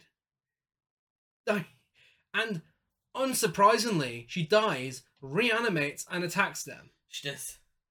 So But Anna kills her quite quickly. she does, yeah, So Anna has these moments of like, yes, queen. yeah. But then other moments like, why are you stupid? Which is coming up now. I mean, after she's killed, the group determines that the disease is passed by bites. Uh, to which they realise that Frank has been bitten. So uh, obviously, you know, common sense. Michael's like, well, yeah, we've got to kill him. Obviously, Anna says you can't kill him. He's got a daughter. Yeah. Okay. I'm sure that old lady that you just fucking willed into the mall just to murder has an entire family. There we go. Well, that's that's the thing. It it's kind of treated when Anna realizes that the bites are creating the zombies. She um, it, it there's kind of like a eureka moment, and it's like, well, sure, has that not been established yet? Yeah, exactly. Like this has been going on a while. Has it Yeah. not been on the news? Like, you, do you know what I mean? They've been watching the news constantly. Like, surely she wasn't the first one ever bitten. Exactly. Um. Well. I mean, what about her fucking husband that she forgot about? Oh yeah, I did say. I ain't gonna lie. I said Anna literally it took thirty seconds to mourn her dead husband. Decided to be a bit of a badass. Also a bit thick, but a bit of a badass still. Well, like, yeah. Um, so she then storms over to Frank and is like, Frank, Michael's coming to shoot you. His name was Rick. no, Frank. Who the fuck's Rick? Frank, Michael's coming to shoot you. Um, Oh. Everyone, you know, is logically saying, yeah, of course we need to shoot him. Um, This this is this is what I don't get is that Anna is so against the idea of killing him, despite her very accurate discovery. mm-hmm. Like he's gonna become a zombie. I mean, you took a nanosecond to kill the bitch in the wheelbarrow. like what was it? You gave your husband thirty seconds. Thirty seconds. Maybe not even that of screen time in this. How long's this film? Narrow, uh, 108 minutes. A hundred and eight minute film. Less than a minute was dedicated to her mourning her husband, and yet she's having a meltdown because a guy she's only just met that happens to have a daughter, a daughter that's like in her twenties, and I know that doesn't mean, but you know, but I don't, I don't get it. I don't get the logic. Yeah, Dora's not going to get much screen time anyway, so what the fuck does it matter? this is a Because- film. This isn't, you know. She knows he's gonna become a zombie. Yeah. because she's just had a eureka moment and told everyone. It was like, yeah, that sounds about right. Um, Frank and Nicole have a heartfelt goodbye, and it's as if they were on screen longer. Because if they were on screen longer than five minutes, I may have cared. um, seriously, why is his death taking so long? Is one question I had. Um, I have no idea who he is. His death is fucking hilarious because Michael go Ken if you see him preparing to shoot him, Michael goes back to Anna and she's like, "Oh my god, Michael, I'm so glad you didn't do it." Next minute, all you hear is a fucking gunshot. Gunshot. Followed by Richard Cheese's swing time cover of Down with the Sickness by Disturbed. I mean, that is some good editing right there. Whoever whoever was in charge of that. Can we get that done, but with the curb your enthusiasm music? Um, yeah, that's camp. Um, the wanky crooner version of Disturbed's "Get Down with the Sickness" plays over of montage. So, do you remember the montage in the original film? yeah, yeah, yeah. Where they were enjoying the spoils of hmm Monroeville Mall.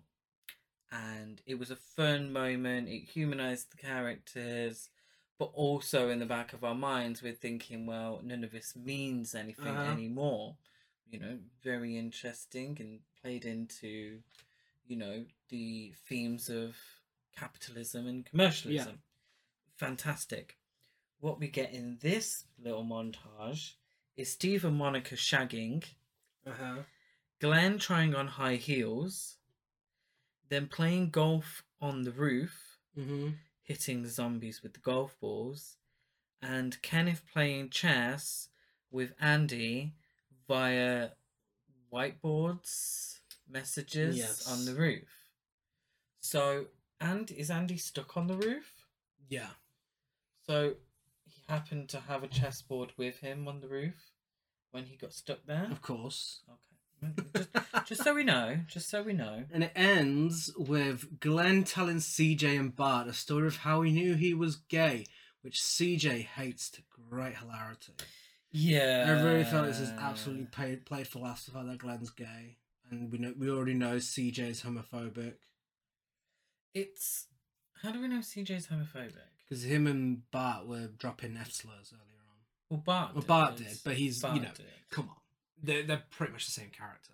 But yeah, it's. Well, we know, I mean, we know now. I'm just not sure where the comedy lies in this. Mm.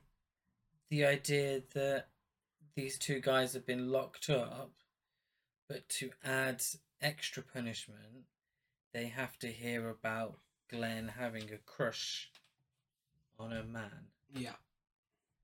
Um, also, not knowing Glenn as a character, it comes across a bit weird, Mm. and Glenn comes across a bit weird. Yeah, it's not the representation we want. It's really not the representation we want. It it, it comes across a little creepy. Like It's- Glenn's a little creepy, yeah. and I feel like him trying on high heels was Mm. also played for laughs. Yeah. And yeah, I understand 2004, you know, we're best part of 20 years removed. It was a different time, but I watched the film in 2022 to tell you my opinion, and my opinion is that's shitty and it's shitty representation. Yeah. You know? Yeah. Um, especially when it didn't need to be in there as well. Like we've already said, it didn't need as many characters. We especially didn't need this, and uh, We ask for representation, but we should specify we Yeah. ask for the right representation. yeah, this is uh, this is definitely gay. sometimes it's not enough. Has, has that's has any DC character been gay? I feel like we had gay characters in the Suicide Squad. If so, it's James Gunn. Um. We have in Marvel, haven't we? Oh yeah. Yeah. yeah. In cinema as a whole, we have come a long way since uh, having gay, creepy gay characters trying on high heels for laughs. Thankfully. Yes. Thankfully. Um, but yeah, it's classic gay written by dude bro straight guys. Really. Yeah. Yeah. Absolutely. Um, yeah. When the power goes out, a few of the survivors go to the What parking. What about Michael's story? Who gives a shit? So Glenn gives a hilarious story about his first gay crush. Michael tells everyone about him being a really shit husband and uh, his seemingly dead daughter because we need to force some bonding moments and character development because we have too many characters. Yeah. And because we can't have Anna be a strong female leader without a romantic connection. Lord forbid. Um yeah, the power goes out. A few of the survivors go to the parking garage to activate the emergency generator. Well, it's the lads, isn't it? the lads go. Whenever yeah. anything actiony or uh, anything needs investigating, it's the lads, lads, lads that go. Yeah. Um, they find a friendly dog who is adopted by Nicole and named Chips. Lovely. Uh, That is lovely, actually. Chips is my favourite character in the film. Zombies kill Bart, um, for thankfully, forcing the others to cover them in gasoline and set them ablaze.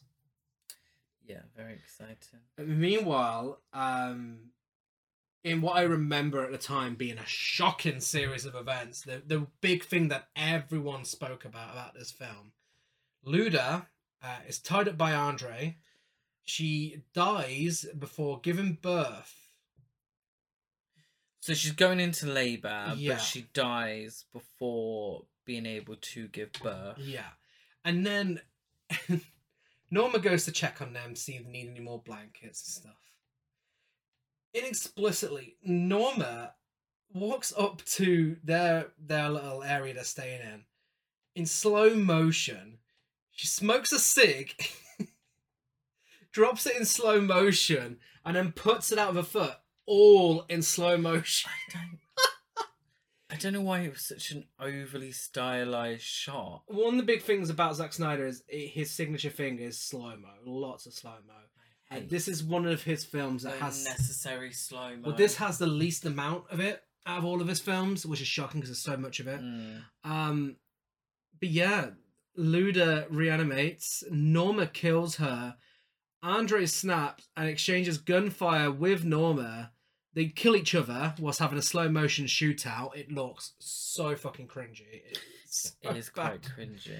Uh, but then the others, the big scene that everyone spoke about, the others find zombie baby in Andre's arms, delivered after Luda's death, uh, which Anna reluctantly kills. Now, I seem to remember the scene going on longer when uh, when I was younger for some reason. I thought the baby got away and started attacking people. Um, but CGI for the scene held up better than I thought it would. Yeah, it was- fine. It didn't look terrible. But one thing that does look good in this film, um, speaking of effects, is the practical effects. Yeah. One of the strong points of the film. Um, there's some really great gore and violence in here. Oh yeah. Um, which you know the original was over the top gore and violence, so it's sticking with that. Um, but yeah, some of the CGI isn't the best, but this one in particular actually looks quite good. Uh, the scene was originally going to portray the baby killing the mother, but was altered due to its graphic nature. yeah. Um. What annoyed me was when Andre said, "You want to kill my family," and I'm just like, why are so many of these characters so stupid in this film? I mean, he's tied her up because he knows she's a zombie. Yeah. Like, what are you gonna do? You're not gonna live happily ever after. and then you clearly have a zombie baby as well. Yeah. Um, yeah, Anna shoots the zombie baby. Um, she didn't mourn that either, does she? Really? No, She she gets over that pretty quick. Um, They then have a makeshift funeral for Andre Luda and the baby, where Glenn reveals that despite playing the piano in a church, he isn't religious. And he says, Who could be? Well, this is a little bit of social commentary, and I, I think if any kind of com- social commentary comes through, it's the um, hypocritical or nature of religion. Um, I'm assuming Christianity from Yeah. the Ken Foree character and through Glenn, yeah. who, you know, despite playing piano in a church, doesn't believe in God because why would a God allow this to happen? Exactly. Yeah. yeah. Which I think is is interesting. Mhm. Um, I think it is interesting, and you know, it could be explored a little more in, in the film Mm-hmm. if you didn't have so many fucking characters. Yeah. they all decide to fight their way to the marina and travel on Steve's yacht, because of course he has a yacht, uh, to an island on Lake Michigan. Yeah, it stems from something that Kenneth says, which I quite liked. It's- It's the idea that he rather die trying than sticking around waiting to die. Um, he's also desperate to see his brother. This just comes up a lot, where he's kind of had enough of everyone's shit and just wants to go see his brother. Yeah. Um, they reinforced two shuttle buses from the garage, uh, wielding on a snowplow, attaching metal bars and chains, as well as stocking chainsaws, propane tanks, and road flares. To keep Andy from starving, the group, a completely unnecessary series of events, the group straps some food onto Chips and lowers him into the parking lot. The zombies have no interest in the dog, thankfully. Uh, Chips enters Andy's store safely, but a zombie follows and bites Andy. Now, pursuing Chips, Nicole crashes a delivery truck into the gun store where she is trapped by a zombified Andy. Now, what do you think to that decision? I think she's a dumb bitch. Well, someone wouldn't agree with you. Who? Uh, I mean, a lot of viewers would agree with you and have questioned it over the years, but one pop superstar agrees. Christina Aguilera spoke to the actress who plays Nicole at the premiere and uh, said, I would have gone after that dog too. I was really nervous about the dog, and when I saw that Nicole was going after the dog, I thought, that's it, that's real. But wasn't the whole idea that the dog was safe? yeah, That that's why they sent the dog. she wasn't paying attention until that point. There we go. Um, did you miss the part before this? Just to, to backtrack a little bit, uh, where Anna and Michael snog no, I wasn't interested. because of forced romance is what this film needs. Yeah, their forced romance really did not bother me in the slightest. I could not care less. Yeah, Nicole goes. I didn't underst- I didn't realize that Nicole had adopted the dog because they literally had like ten seconds of screen time together. Yeah. Um, but yeah, Andy becomes a zombie, wiping blood on his message whiteboard Mm-hmm. instead of the usual chess moves. Um, I did find that quite funny. That was quite funny. That was quite funny when they were like, "What's his message?" and it's just a big smear of blood. um, if it was a big smear of shit, it would have been even funnier. It's because they take it so seriously. That's what's, that's what's funnier about that. uh, the group uh, deciding to save Nicole despite her stupidity Mm-hmm. um, and also not having known her very long. They really pick and choose who they become attached to, don't they? They do. Group? They do. They really is just you know flip Yeah. a coin and see if they care or not. And what makes me laugh is the fact that this whole thing with the dog again pointless because they could have drove the truck over to Andy. Yeah. They could have put him on the truck. Then they could have gave him some food, and they all could have got away together. So why they did this whole thing with the dog? I feel like it was a scene that was meant to be earlier on in the film, and they just edited it a bit later in because it just didn't really make any sense. Yeah. Um, Steve is against putting himself in danger Yeah. because he has replaced CJ as the film's token asshole. um, the men, because only men are allowed to uh, do the action parts. The men save their damsel in distress, yeah. blowing Andy's head off in the process. Um, Tucker is grabbed by the zombies, and CJ puts him out of his misery because CJ now has a heart. Yeah, we're meant to like CJ. We're meant to like CJ, so he's gonna die. All of his homophobia is out the window. Steve was meant to open the door upon their return, um, but Anna has to when Steve goes AWOL. Um, this doesn't actually mean anything as Steve is waiting at the shuttles, and it just feels like a really cheap tension Mhm. because it doesn't. It does. It's not dealt with. It's No, not it's brought not. up. It's like, oh, Steve's not there to open the door. Steve's not there to open the door. Oh my god! Oh my god! Zombies coming! Zombies Mhm. coming! Anna opens the door. They go to the shuttles, and Steve's just sat there like, "Where have you guys been?" Yeah. It's like, oh, okay, so Steve hasn't ran off. Steve hasn't, you No. know, because he's the token asshole now. Um, it's just, it's very cheap. I think Yeah. very cheap. Um, we get lots of action and gore, which I really like. Um, as the shuttles are surrounded by the zombies, I think this is a great visual. Yeah. having the shuttle buses completely surrounded Mhm. by zombies. I Yeah. think, and it doesn't look. Um, they're not CGI, are No, they? no. no. Yeah, it looks re- it looks great. I actually think this is a great visual, and you know, I'm assuming it was in all the trailers and Mhm. on all the posters and such. Um, Glenn loses. so obviously, because of all the zombies there, it's it's a bit of a rocky drive. um, Glenn, um, you may have forgotten about Glenn. Gl- Gay Glenn. Gay Glenn loses control of his chainsaw and kills Monica. Does. Now, Monica, who the fuck is Monica? Uh, the one who got railed. Exactly.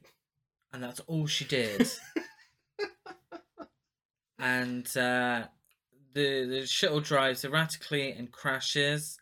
Um, Glenn is killed in the crash as well because seriously, it feels like the screenwriter forgot Glenn and Monica were still alive. Like, um, I have I killed everyone. I, I need to save a certain amount of people. Have I killed it? Oh shit, Glenn and Monica. Um, yeah, how can I kill both Glenn and Monica? It really, it really just. If if you have to force these deaths, then you've you've got too many characters in your film. This film didn't need Monica. No. This film didn't need Glenn. This film didn't need Steve. No. Um, there's a lot of characters this film did not need, but Glenn and Monica are top of that list. Yeah. Fucking hell, what the fuck did Monica do? Um, Steve tries to go it alone, so after the crash, but he literally lasts three seconds before being grabbed by a zombie. Yeah. He's literally he's gonna rush off and get in a car, and I'm assuming go to his boat by himself. Um, but it's literally three seconds, like ah, um, and uh, that's the end of Steve. Well, it's not the Well, end of Anna- Steve. Anna kills him, excuse me, yeah. yeah. Anna's killing everyone off.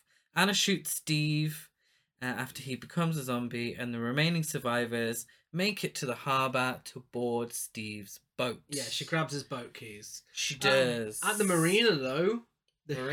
hero, the hero we all needed, CJ, Mm. sacrifices himself by detonating a propane tank so the others can escape. Oh, what a hero! He does. He sacrifices himself. Um, Good old CJ. good old, Good good, old old homophobic CJ. All is all is forgiven. Um, Michael has been bitten, and so he stays on shore, and we get a really heartfelt goodbye from Anna. um, I can fix you. I can help. I can help. Oh yeah, then why the fuck did you not fix anyone else? anyone else? Well, apparently she can't, and he stays on shore. And in a moment, it did make me laugh.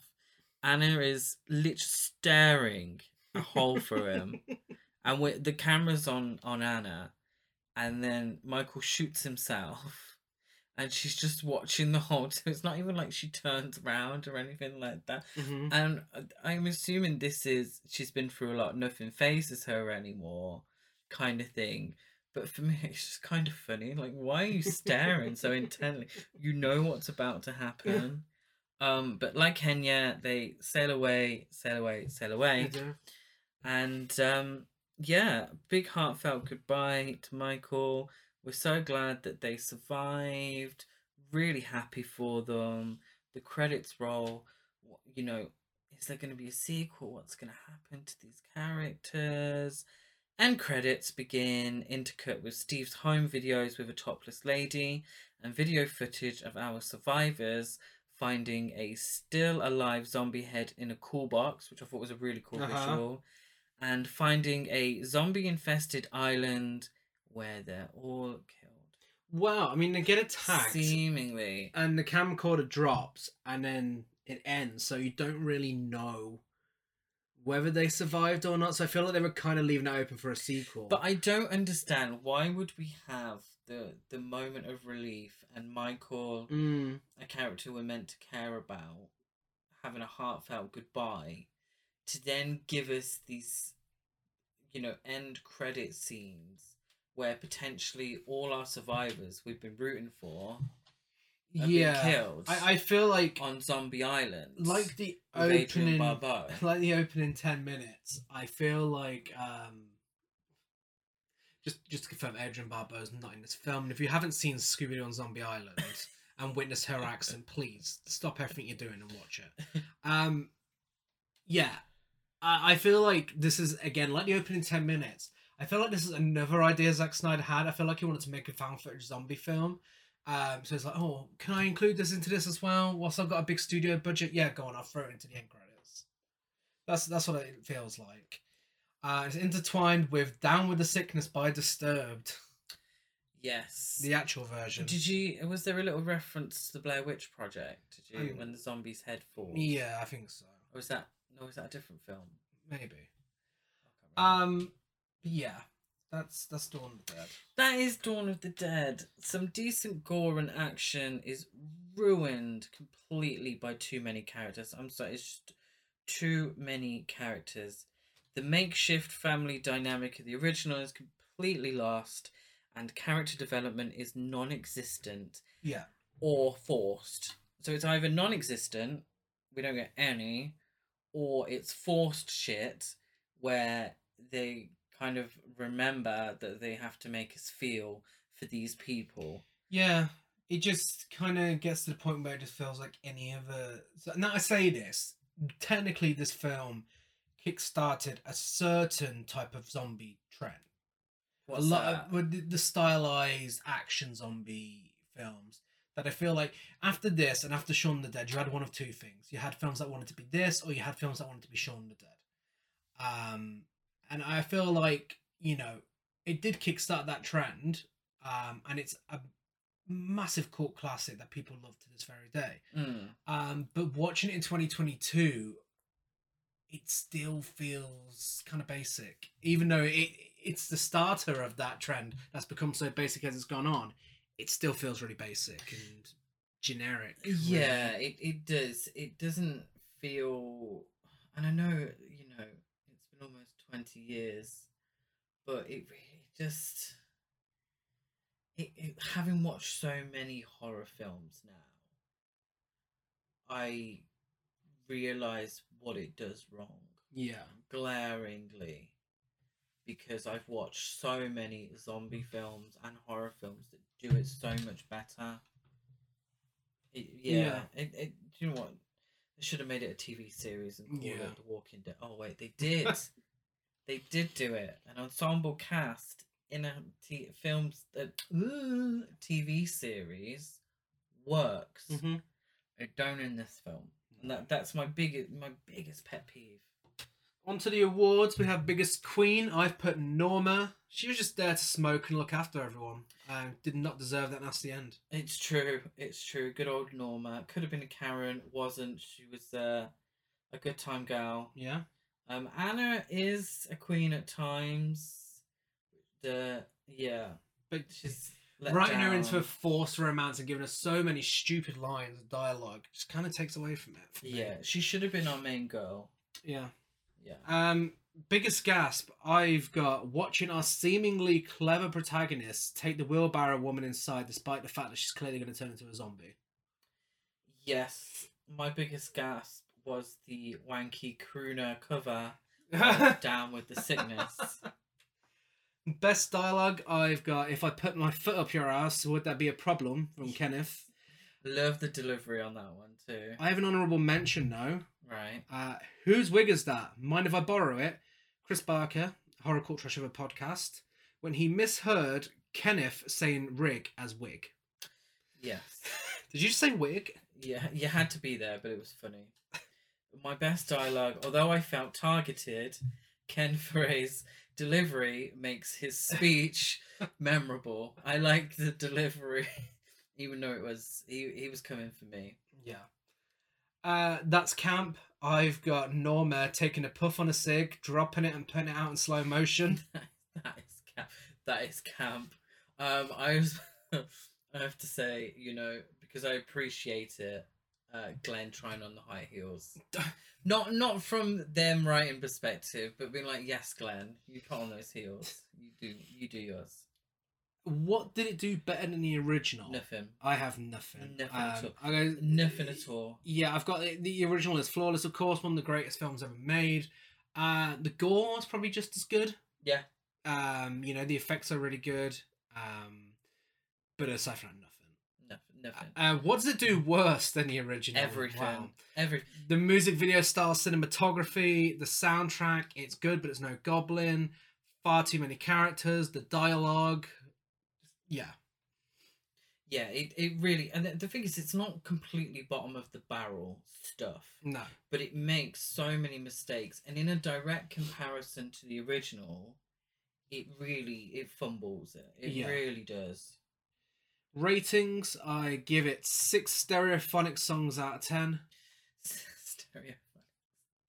i give it three oh wait no six. Fucking hell, okay, it wasn't that's a little bad. harsh it's a little harsh excuse me. i'm getting my Letterboxd ratings and my imdb ratings confused i wish they, they would be the same i give it six wanky crooners out of ten Uh, masterpiece, trashpiece, trash or basic? It's basic. Ba- it's it's basic You're basic, It's- babe. it's- Sorry. It's I'm sorry, it's basic. Available if you want to check it out. It's available on DVD, US Blu-ray, Netflix, and video on demand. Uh, are we not doing if you enjoyed this? Got that at the end of the episode. Combined effort. Oh, okay. Why have you got specific ones? Yeah, I have actually. What's your specific ones? Well, if you enjoyed this, I would recommend, and we haven't mentioned it so far, the Matrix. far super Matrix, That's slow a motion. far superior zombie film from two years earlier. Twenty eight days later. Yeah, I was gonna say actually. if you like, if you like running zombies, twenty eight days. I was going to say there's a bit of trivia I forgot to read out actually. Um, yeah, Zack Snyder was massively inspired by 28 Days Later for this film, Mm. and that's why his zombies are runners. yes. Uh, where do you stand on the running or walking zombies? couldn't care less. well, I mean, I, I couldn't. If, if if it works in the context of the film, I, I really don't. Yeah, I, I find the running ones more intimidating, especially after Train to Busan. Um, but the walking ones, I don't know, the way they move slow is creepier. Could, could, yeah, it is creepy. Could you imagine Night of the Living Dead with running zombies? Oh, you have a running zombie. Just like scooting around the. you have one at the start of the film. The yeah, first when he gets one when yeah when to the, the car. act, uh, the actor gets a little ahead of Yeah. I don't I don't think that was intentional. Um, yeah. And now for our third and final feature of the episode, we have Day of the Dead from 2008. Directed by Steve Miner, who you may know from previous podcast films Halloween H2O, Friday the 13th, parts 2 and 3. He also did House, Lake Placid, and much more, including that racist Soul Man film that every time. Oh yeah, we Um, do, yeah. Yeah, written by Jeffrey Reddick, who did Final Destination, Tamara, Divine Cure, Return to the Cabin by the Lake, Good Samaritan, The Final Wish, Dead Awake, uh, episodes of A Tale Dark and Grimm, Samurai Rabbit, and Midnight Texas. Of course, based on the screenplay by Romero. Kind very of. loosely. Budget $12 million. Now, it was straight to video, but somehow it made $301.7 thousand worldwide somewhere, so maybe it had some limited screenings. yeah. Um, also, fun fact, it's called Day of the Dead, but uh, most of the film takes place at night. Yeah. Uh, yeah, let's let's just get to it. Uh, well, I mean, let's get to who we know. yes. There's uh oh fuck I fucked it up again. Sake. Um hey, I know you. Mena Suvari's in this. Uh, she plays Sarah. We know her from American Pie, American Beauty, American Horror Story, everything with American in the title. Uh, now, all of these cast members, by the way, have something in common, and see if you can pick it out. Oh. She's also in Loser, Domino, The Rage, Carrie 2, Slums of Beverly Hills, Rumor Has It, Beauty Shop, Sugar and Spice, Boy Meets World, I'll Be Home for Christmas, not the Disney one, uh, The Murder of Nicole Brown Simpson, and more. Yeah, Mena Suvari, taking those roles where she can get. Well, no, I suppose Day of the Dead would be a big deal. The lead, and you know, Dawn of the Dead remake had done really well at the box office. Mhm. Yeah. And it was straight to video. Nick Cannon plays Salazar. Uh, he was in Drumline, Bobby, Love Don't Cost a Thing, Men in Black 2, Monster House, Ralph Breaks the Internet, Garfield, Chi-Raq, Goal 2, Living the Dream. Do you remember the Goal series of films? I certainly don't. Look at you. Um, and Miracles Across 125th Street and much more. Right. Okay. Michael Welch plays Trevor. He was in Nick Cannon, I think, I think especially here in the UK, probably most famous for being married to Mariah Carey. Oh, probably, yeah. Uh, Michael Welch plays Trevor. He was in the Twilight Saga, Tr- Star Trek, Twilight Saga. uh-huh, Star Trek Insurrection, Boy Meets Girl, All the Boys Love Mandy Lane, MFA, Bloodcraft, Grimm, Law and Order, CSI, Christmas Hero, and much more. Michael Welch giving us that Justin Bieber hairstyle energy Oh, we is that who needed that was? around this time. I think it was just before Justin Bieber, but it was definitely that era where everyone had that sort of hair. Yeah. Uh, Yeah. And AnnaLynne McCord plays Nina. She was in Excision, Transporter 2, Scorned, Fired Up, Ugly Betty, King Knight, uh, Titanic 666. The term that is, it's got to be a, a future podcast film. The Haunting of Molly Hartley, Legends of Tomorrow, Dancing Through Christmas, and Felice Navi Dad with dads in capital letters. Oh, I Get see. it? It's about someone's dad uh, and lots more. Did you get the theme? Christmas. They're all in shitty Hallmark Christmas films. Are they all Hallmark Christmas They're films? that style at, l- at the very least, yeah. So all ones that you now on your watch list. Of course, of course. And we haven't really got a lot to say about the characters because there's not a lot to say about the characters. No. Um, yeah. It's time for our third feature presentation. What the hell is happening to these people? Nowhere to run. No one's gonna be killed! No place to hide.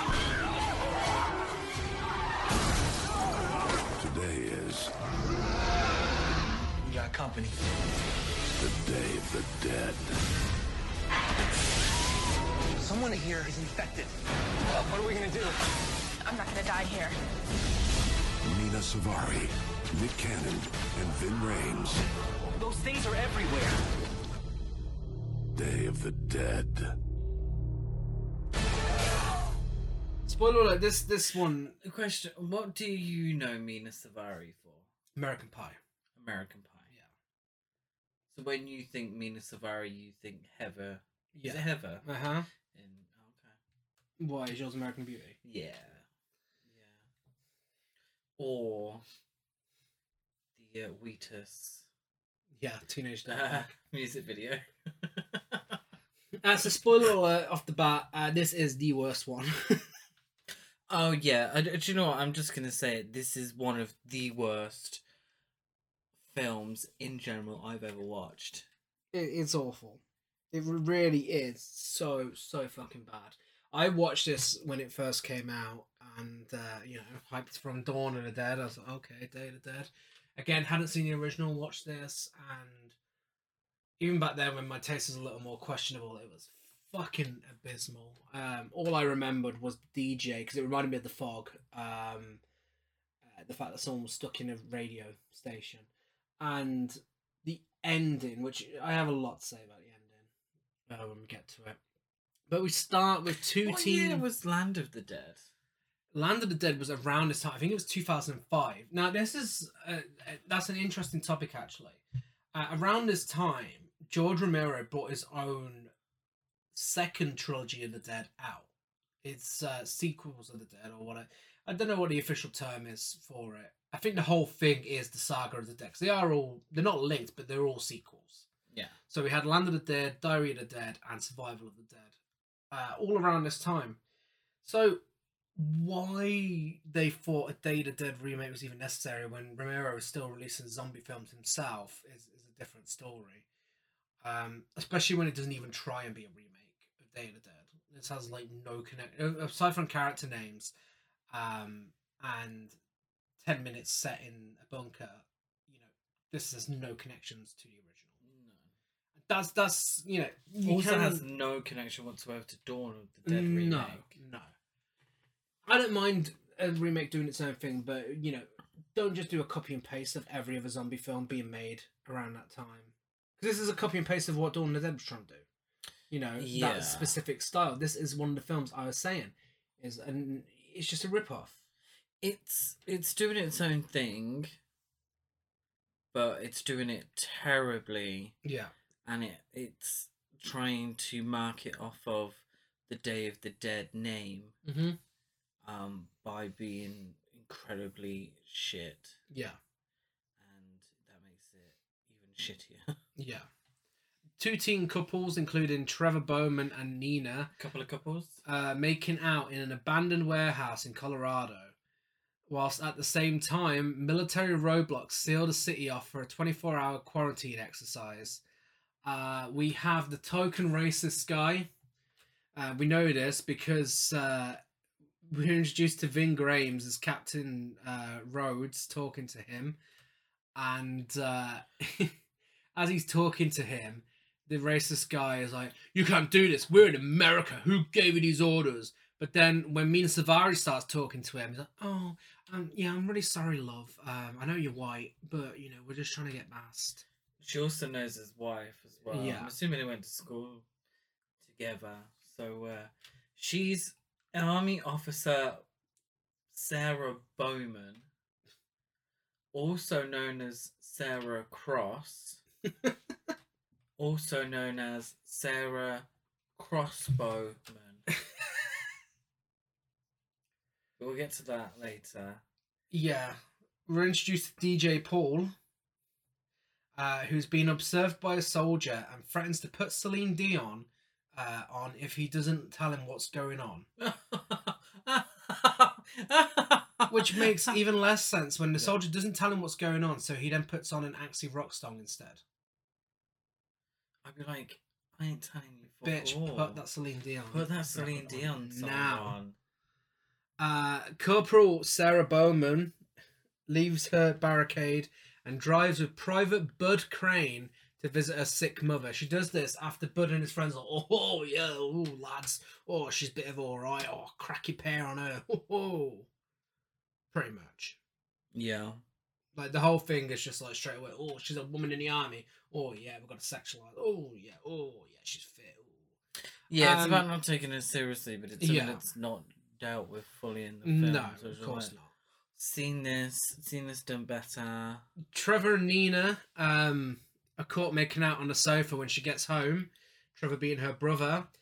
Uh, and uh, she says to Nina, she's like, Hey Nina, does your dad still teach at Sunday school? It's true. Um, did you miss the first kill of the film? Did I? In the woods. Oh, in the woods. So yeah. the, the girl, I don't, I don't know her name. I don't think her name was given, but Nina and The other- the Trevor's other friend, the other couple, she got left in the woods, uh, chased by a zombie, and killed off screen. This is Day of the Dead, a remake of Day of the Dead, and your first kill is off screen. Yeah. Are you fucking kidding me? Mhm. This is a remake of Day of the Dead, hmm and your first kill is off screen. Yeah. And she, her, her belly button gets thrown off in, into the Oh, is that what that was? Yeah. Or- anyway um yeah so they uh, they find out that the local populace got infected by an influenza like virus and that their friend kyle gushed blood uh, from the nose that morning he, they tell uh, sarah. Sarah and bud head to kyle's house after after sarah visits her mum who looks like she's on death's door. Um, sarah and bud head to kyle's house to investigate and uncover his parents mauled corpses.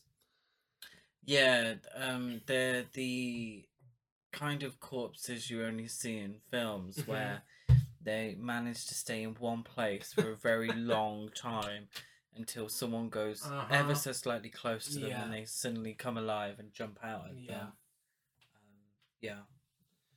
My Um, favorite kind of again, you know, they're already like that when she gets there. More stuff that is off screen. Yeah. Oh yeah. She radios Captain Rhodes about the situation, heads to home to bring her family and Nina to the medical center. Um, when they get there, in a bizarre series of events, Bud starts talking to Sarah's mother about Sarah. It's like, oh my god, she's so hot. Like, you fucking weird. kidding me? It is weird. Her mother looks like she's about to die at any second, and you are telling how hot her daughter is. And I know I exaggerate for comedic effect lots on this podcast, but he literally says she's so hot. He the exact words. He does. you don't exaggerate. Oh, I want to get in your daughter's pants. Oh, fucking bit of all right. Um, as the CDC's Dr. Logan questions Sarah in the crowded hospital, the infected become catatonic and reanimate as zombies. Yeah, it's literally the hospital is jam packed with coughing patients, which obviously now in 2022, during COVID times, is very on the nose. Um, this is where people start referring to Sarah as Corporal Cross. so it's Corporal Cross in the film, Sarah Cross. On Wikipedia, it tells me that her actual name is Sarah Cross Bowman, but in the credits, she's just Sarah Bowman. Yeah. Yeah, I added that as Sarah like if Bowman you can't if you can't get shit like that Yeah. together, You know there's no yeah, hope. Yeah. If you can't be consistent with a fucking name of your main character, Uh-huh. then you're doomed from the get go. Yeah, it's true. awful. It's true. Um, did you? Well, we meet Nina's dad, who has flu-like symptoms, and we have a really cracking CGI view of the inside of his body. As I don't know what transforming- to do. Is it, is it transforming? I don't transforming really into a zombie. understand. Yeah. Fucking Something we all needed. Yes. Um. So as Nina's dad becomes a zombie, everyone else becomes a zombie at exactly the same time. Mm-hmm. So, despite Kyle becoming a zombie much earlier and killing his parents, every single other person who has caught this virus Yeah. suddenly becomes a zombie. Because you haven't seen any on the street so far, you ain't seen any in the hospital, but like that Mm-hmm. Yeah. like one second everything's fine the next second everyone who's going to ever become a zombie Yeah. becomes a zombie Mm-hmm. Yeah. right Uh, he rips off uh, half of his wife's face, which looks good. Um, only slight nice thing I can say about this film is practical effects are okay. the face Um, looks good or the, the gore looks good the gore looks good. I mean, the thing is, um, you know, you're remaking what is a film that has some of the greatest practical effects ever in horror history. Yeah. Um, I'll stand by that. Tom Savini really worked his magic. Some of his best work is in the original, um, which makes the off-screen stuff that we get a lot in this really painful. Um, especially when you've got practical effects available on set. Clearly, yeah you know, you if you do shit like this, you could do other stuff on screen. it's rude Um, as carnage ensues, Nina and Trevor seek refuge at the local radio station. And poor Captain Rhodes, Her Ving name's Rhames. Her name's Nina. her name's not nina Trevor's girlfriend's name's Nina. We've literally just spoke about her parents. her name's kate No, it's Nina. oh shit what the fuck? Who the fuck's Kate? i got her name as kate for the whole thing oh crud okay Anyway, Captain Rhodes, um, Ving Rhames, Captain Rhodes is fucking dead. he's dead he's a goner He's dead. I mean, Ving Rhames must have been expensive in 2008 because it's quite quite early on. Um, well, yeah, he, he- he's bitten. Can be bothered, could he? Uh, I, don't, I don't blame him. He barely has any dialogue, any hardly any screen time in this. There's no point in being in it at all. Um, Doctor Logan, Sarah, and uh, Bud rush to a storage room, but Bud drops the car keys before entering, and uh, Doctor Logan says. Great, a driver without keys and a soldier without bullets. It must be my fucking birthday. I don't know where his attitudes come from. it's a little confusing. It's very, very forced It is. to make him the villain of the piece. Yeah. Again, you know, you're following on from a film that had one of the greatest non deformed, non zombie, non masked villain in horror history. Like the guy in the original fucking hated it Yeah. because he was really well written. But it wasn't, yeah, it wasn't forced. No.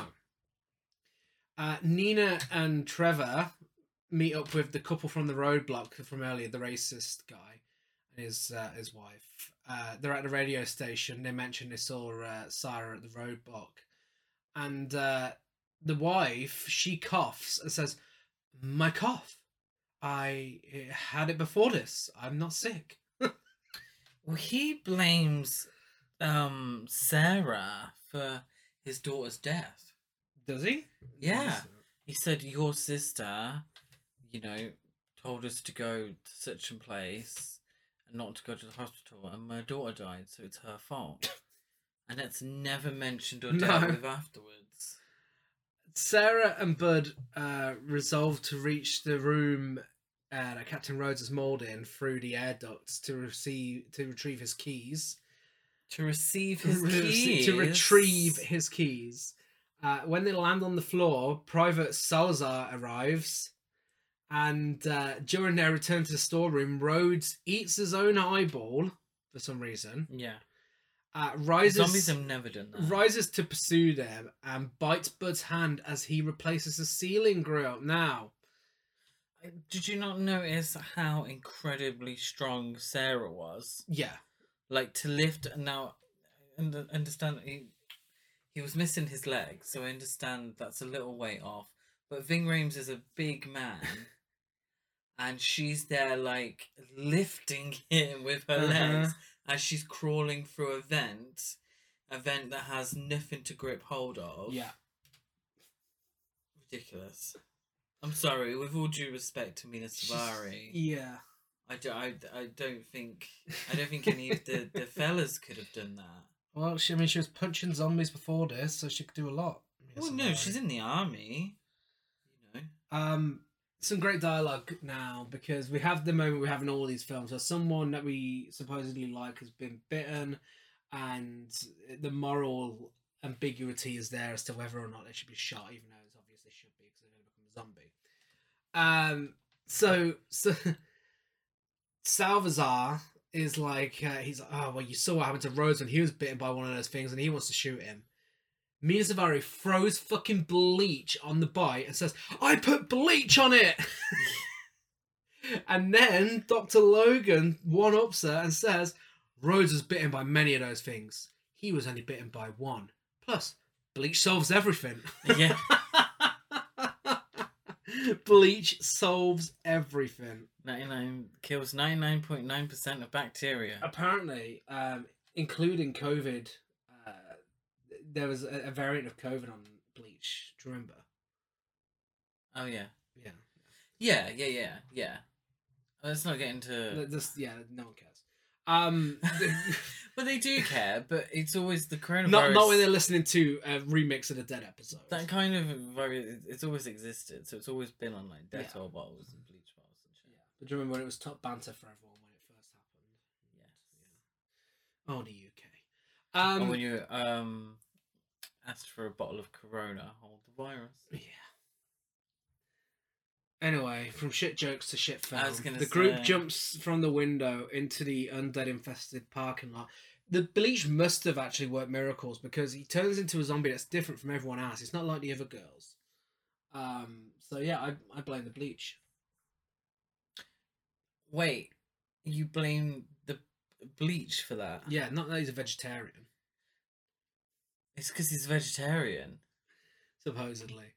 It's the bleach. Uh, Dr. Logan deliberately pushes a woman towards a zombie and departs in a vehicle, whilst the remaining members uh, get in their car after setting some zombies on some terrible CGI fire. Oh my god, the CGI fire in this film is disgraceful. It's awful. Why is there so much of it? There if they is. can't get it right. They they leave Bud in the car tied up, um, but when they come back, he's transformed, and Sarah insists he's harmless uh, because he's a vegetarian and shouldn't be shot. So of course he's a play on Bub from the original. Again, one of the most iconic zombies of all time. This is a play on that. This is supposed to be him. Not even close. No, no. Not even close. They do not understand why everyone loved that zombie so much. So the idea is that Bud in in the remake um is reluctant well, he's not trying to bite any of them. Which is partly either true or not, partly explained by um Sarah is because he's a vegetarian, so it doesn't eat me, but also because maybe he's kept uh more of his you know human side than the other zombies Mhm. so he recognizes them Yeah. um it's never really explained why they just wanted to do a reference to the uh, original film Yeah. just shoehorn this fucking bud character in Meanwhile, they hear Trevor over the radio and dash to his location. Uh, they collect the couple and attempt to exit the city, but collide near the abandoned warehouse. And then we finally, an hour and 15 minutes into the film. did you miss did we miss the bit where the dj dies Oh shit, I did, yeah. DJ Paul. What happened to DJ Yeah, Paul? I can't even remember. missed- That was, you- we watched it fucking earlier and I can't remember what were you getting a bit uh, ahead of yourself Apparently. So someone at the radio station has a nosebleed, Mhm. and Kate, Nina, Nina. I I fuck, I literally have her down as Kate for all my notes. Nina threatens the DJ and the weird couple to find out who it was because she finds a bloody tissue in the bin. Um.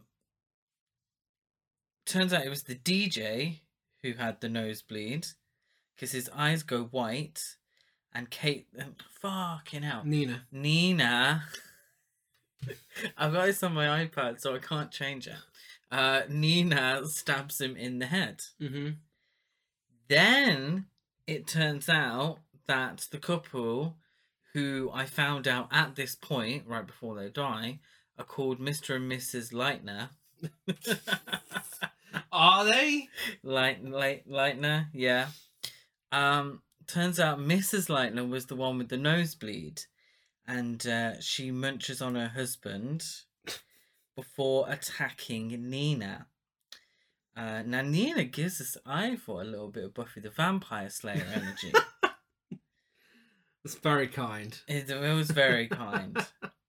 Um, main, mainly because it looks like it was filmed as an episode of Buffy the Vampire Slayer ten years. Very kind. 10 years previous. Okay, the whole thing looks like it's an a film by the Asylum, like the the cheap knockoff. Yeah, I'm talking early Buffy. Okay. Um so yeah, so she ends up Mrs. Lightning ends up being pushed out the window and that's when Sarah turns up because she's heard Trevor over the radio and goes to save him. Um what she doesn't I shouldn't laugh. What what she also does is run over their mother who's come to see them right in front of Trevor's. I can't believe I missed that. Do you miss that? No, I saw it happen, but I forgot to put it in my notes. She I'm so so fucking the mum bored. The mum hears Trevor, a zombie mum. She's a zombie. She hears Trevor over the radio, and um, she goes. She for some reason knows where the radio station is, and goes. and it gets run over right in front of it by his sister. Yeah. Um, yeah, that's that's funny. It, it, it was, yeah. Yeah. Even though I did completely forget about it. It's it's shit. It, that's that's bordering on um entertaining trash. Yeah. For for a brief second. A brief second. Uh, yeah, they go to the bunker and encounter Dr. Logan, who divulges his involvement in the government project under Dr. Engel. Engel in, intended to produce a bioweapon to paralyze enemy combatants by temporarily affecting the nervous system, but the virus mutated, zombifying the scientists. Uh, as the I'm sorry, you got all that shit down, but you didn't get the mum and ran yeah, this over. is the explanation of the plot of the film. Fucking hell. This is the plot of the film here. Yeah, an hour and fifteen minutes in. As the group uh, transver- uh, traverses the bunker, Dr. Engel stealthily kills Logan. Confusing because Dr. Engel and Logan, I'm pretty sure it was Dr. Engel the one on the screen, like looked exactly like Dr. Oh Logan. my god, he looks so identical. confusing. He could have been played by the same character, Oh, same actor. same actor. Yeah, so all this sort of backstory is on a computer screen, and it looks like this Dr. Logan. So I was like, oh, Mhm. this is Dr. Logan explaining. He's recorded something and they found it because he was about to escape, blah, blah, blah. And then he turns into a zombie. I was like, what the fuck's going on here? He's like right there. Why would you have actors that look so similar do that? It's fucking confusing. You know how in Dawn of the Dead, the Glenn and Monica characters, they you thought that they got to the end and they were like, oh shit, um, we need to include them. Forgot about them. Mm-hmm. I feel like with this, they got to like an hour and ten, an hour and fifteen minutes in, like, oh shit, we're remaking Day of the Dead. Fuck. Um, quickly, bunker, bunker, quickly. Uh, exposition. We're, doctors, scientists. Yeah, yeah. Okay, cool. Yeah, that's that's fine. Now that'll do. This is the confusing part because it can't be a budgetary thing because obviously the bunker set would have been a lot cheaper than all the other It sets. looks shit anyway. It's Yeah, but, yeah, but they could have given a bit more money yeah. to it. Yeah, yeah. Because it, it was, as I've described in my notes, it looks fucking awful. does. it's like someone's tried to recreate the Crystal Maze set at home. it it looks it, it looks like it's made of cardboard. It it's it's awful. What I also think they they didn't realize is that oh shit, we need to explain all this, mm-hmm. but we need someone to explain it. Um, but then we need to kill them straight away. Um, so after Doctor Logan and all this bullshit happens, Mm-hmm. they're literally just walking down the corridor, Mm-hmm. and a zombie from the ceiling snatches Dr. Logan, eats like his skin and shit from really his chest. quickly from his chest, and then drops him back down, and no one gives a shit. Like literally no. They're like, oh, oh, oh no, what's happened here? But the zombie is like on the ceiling. Yeah. So if it's gonna pick up Doctor Logan, why is no one else? Why is no one trying to shoot this ceiling It's true. zombie? It's true. I was like, oh my god. Uh, Salazar sacrificed himself to save uh, Sarah. Who then reunites with Trevor and Nina. Might have meant to because we had some character development. Um, she reunites with Trevor and Nina. They find a bundle of gas cylinders. Did you miss the bit where Bud is eaten by a load of I was actually thinking what happened to Bud. I did miss that. Like in my notes, and I missed it in the film. So he goes missing at the beginning. Uh, I thought he was eaten, but apparently not.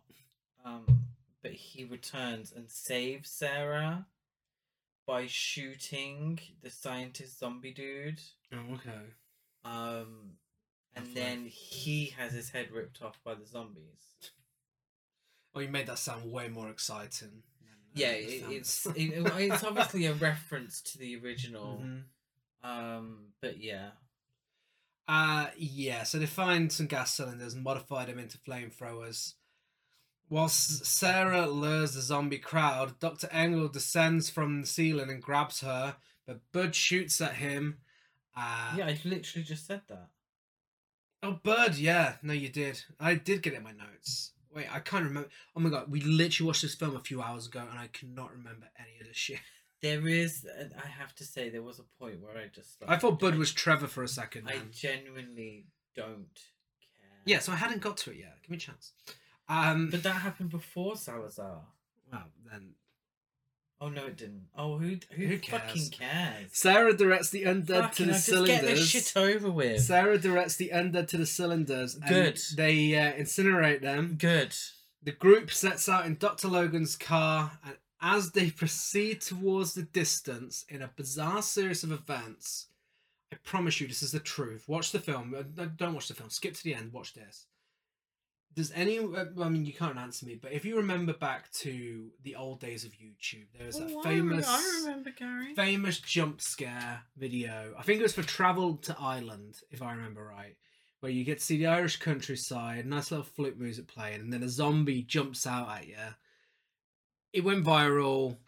It must have been amongst some of the first viral videos. People Oh, reacting yeah, to it and everything. Um, iconic in, in a YouTube kind of way. They fucking reenact that here. Basically. And this is the only thing I remember from when I first watched it is the car drives away, you're watching the characters drive away, and a zombie jumps from the side of the camera at the screen and fucking screams at the camera. yeah. So the, the radio. What the fuck? The thing is, I don't understand is the radio is pretty much saying it's all over with. Yeah. Like it's all been resolved, Mm-hmm. which is crazy because of the remakes Mm-hmm.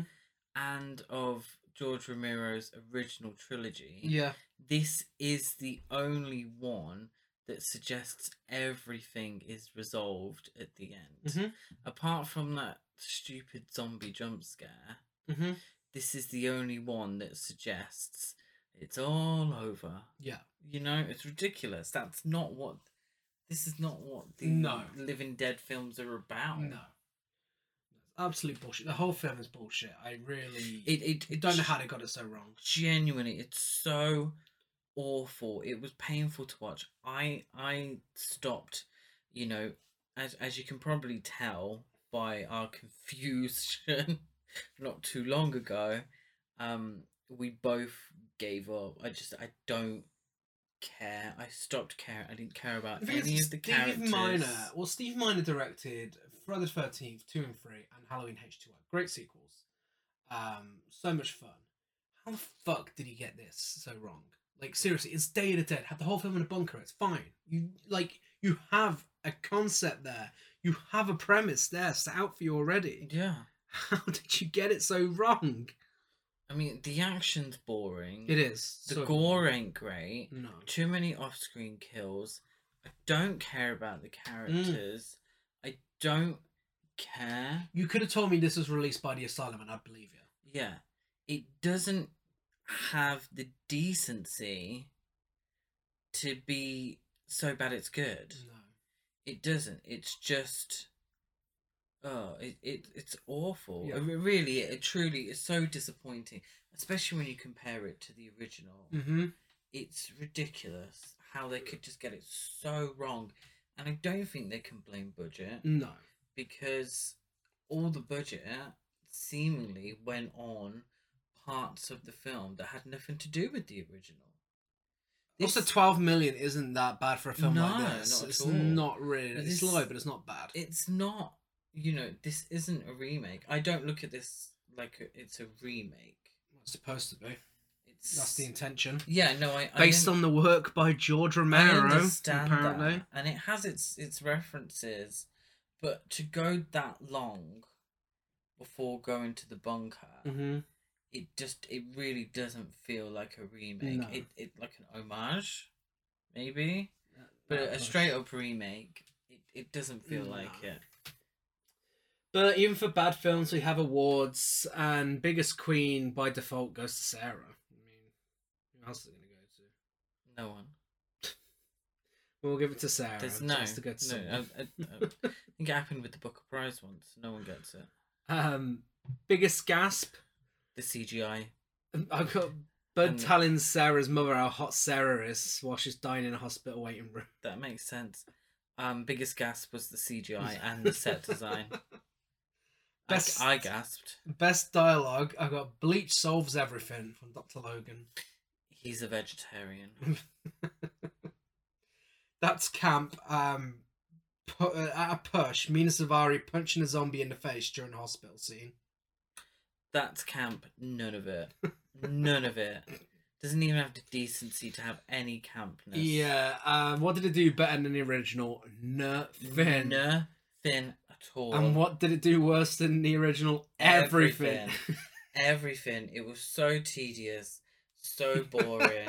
it, it genuinely was. It if is, if it it was is. if it was a trash, I love my trashy films. You know that. Mhm. Everyone listening knows that. Yeah. This doesn't even have a decency to be trashy.